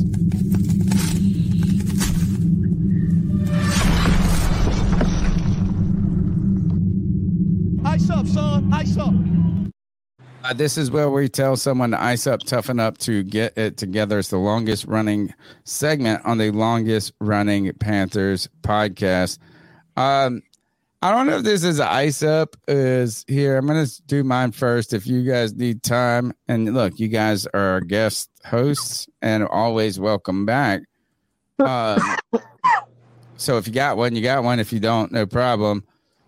This right here made me laugh a lot. Boy is like, this guy just runs right fucking. Is he part of the? He was thinking about that fine. Yeah, that's exactly right. Or he's part of the script. Or he's part of the script. Those are the two first comments in that thread. I know you read that thread. What did it say? He was the first two comments. One of them said script. Yeah, one of them was like, how the F did he miss? And the second was like, oh, wow, that's the best script I've seen. Whenever I play Madden on defense, that's how I look. Like, I'm always zooming past the quarterback. Right. Does anybody else have an ice up pick? Yeah, I got one. I'm going to ice up the NFL.com. You know, I check up on stats every week and try to keep things going and like Thank make sure you, I know way, like I'm in the loop of these things. Bryce Young was rated the 27th quarterback. C.J. Stroud was rated the 28th, and Anthony Richardson was rated the 30th quarterback. How in the ever-living fuck can you say that Bryce Young has had a better season than Anthony Richardson or C.J. Stroud? Seriously, like how in the hell do you possibly rate the 0-4 Panthers with Bryce Young above C.J. Stroud or Anthony Richardson? I'm not saying that Anthony Richardson and C.J. Stroud are amazing. They're fantastic. Well, actually, C.J. is pretty amazing. But there is absolutely no way in hell this happens. This is all a media game. This is all because they pushed Bryce Young to be the number one pick. They're trying to save us. Oh, now people care about us, Greg? Yeah, because Bryce Young's been above Anthony Richardson and C.J. Stroud every single week, and every single week he's played 1,000 times worse than them. This is all a media game, is all it is. It's all bullshit. Right. There is no way that C.J. Stroud and Anthony Richardson are worse than Bryce Young right now at this moment. Oh. If all of them ended their careers right now, Bryce would never be remembered. We'd at least remember one or two wins from the other guys. Nobody would give a fuck at that point. I mean, we're 3 wins in, or four weeks into all of it. So it's too little data to. I got it. Right. We're 4 weeks in. You're right. So I'm not saying overall they're better, but in the 4 weeks, the other two guys have been way better than CJ, than Bryce Young. I'll give you that. Way better than Bryce Young. Hold on to your ice ups, guys. I meant to do this because I lost my producer. And we went on these wild things that I want to play this. This is the radio station I go on Fridays, Pirate Radio. You can check out Tony Dunn talking about the NFL and the Carolina Panthers every Friday at 4 p.m. PRL live on YouTube on the radio. This is my boy Chandler here. And boy, he was feeling it when it came to the Carolina Panthers. I mean, this is ridiculous. I was talking to a buddy last night. He said, well, let's keep losing because we can get a good pick. I said, hey, buddy, guess what? We ain't got no first-round pick. Nuh-uh. We ain't got no first-round picks. We have no first-round picks. This is bad. It's the first time that we've gone 0-4 to start the season since 2010. What happened that year? We won 2 games that year. We got the number 1 overall pick. Well, let's get it this year. We can't because we don't have a first-round pick. This is awful because this defense is way too good to be 0-4. This is such a good defense. And to start the season, and to start this game off with a pick six, and you still lose the game, and you put up 6 points offensively with 2 field goals, and one of them was a 56-yarder. You got to be kidding me. This is awful. And when you had Andy Dalton in last week, you can definitely see that there's a different playbook for him. Why is there not one for Bryce Young? This man is ready to eat. Let him eat.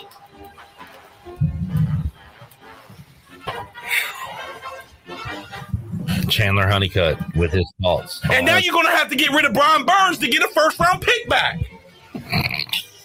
Dude, he's right where I'm at. He's right where I'm at. Yeah. I know. Look, I'm like, everything's going to be okay. Nothing's going to be okay. It's bad. Do you know the last time an 0-4 team went to the playoffs? You have to go back to the year after the Pirates went to the Peach Bowl in 1992. That far behind. Hey, Clip.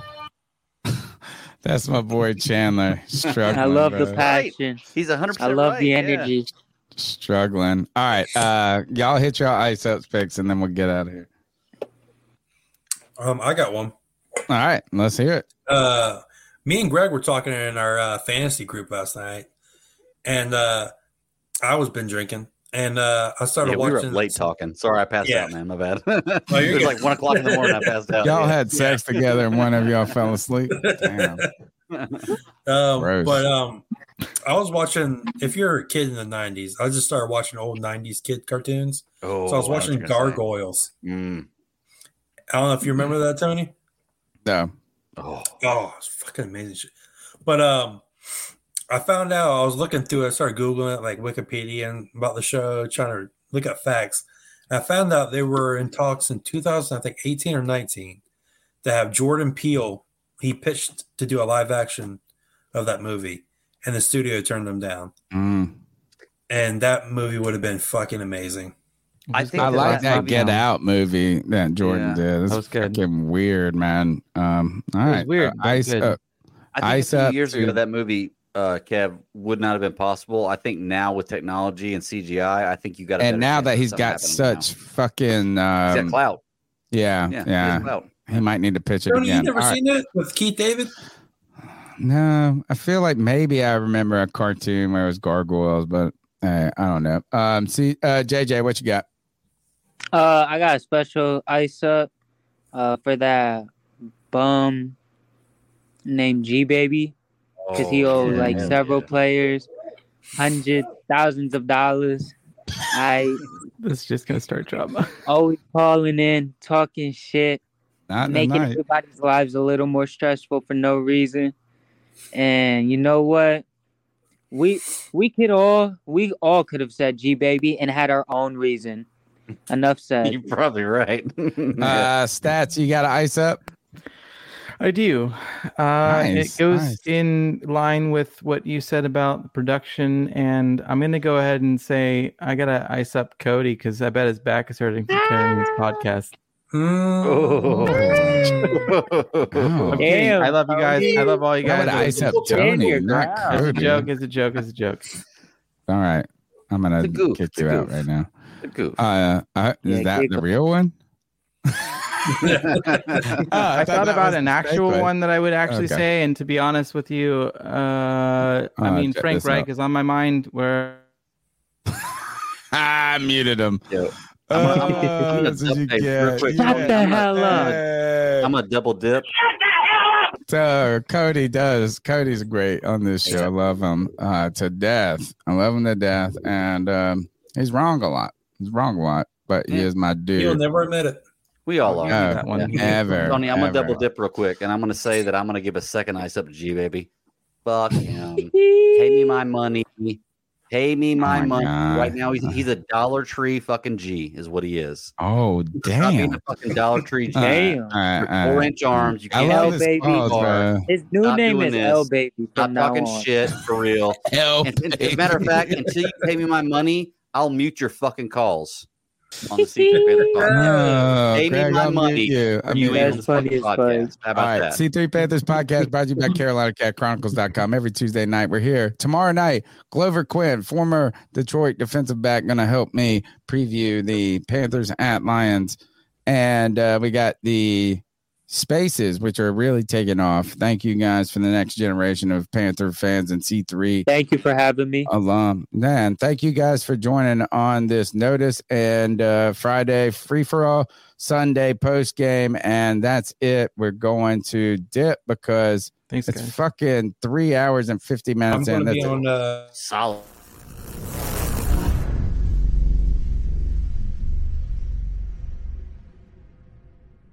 Nice buns, soft, fluffy, and ultra-low net carbs. Discover Hero Bread, the delicious ultra-low net carb bread with incredible taste and texture. Hero Bread has 0 grams of sugar and is under 100 calories per serving, plus high in fiber with 5 to 10 grams of protein per serving. Order from Hero.co now and get 10% off your first purchase with promo code AH10. That's 10% off with code AH10, Hero.co.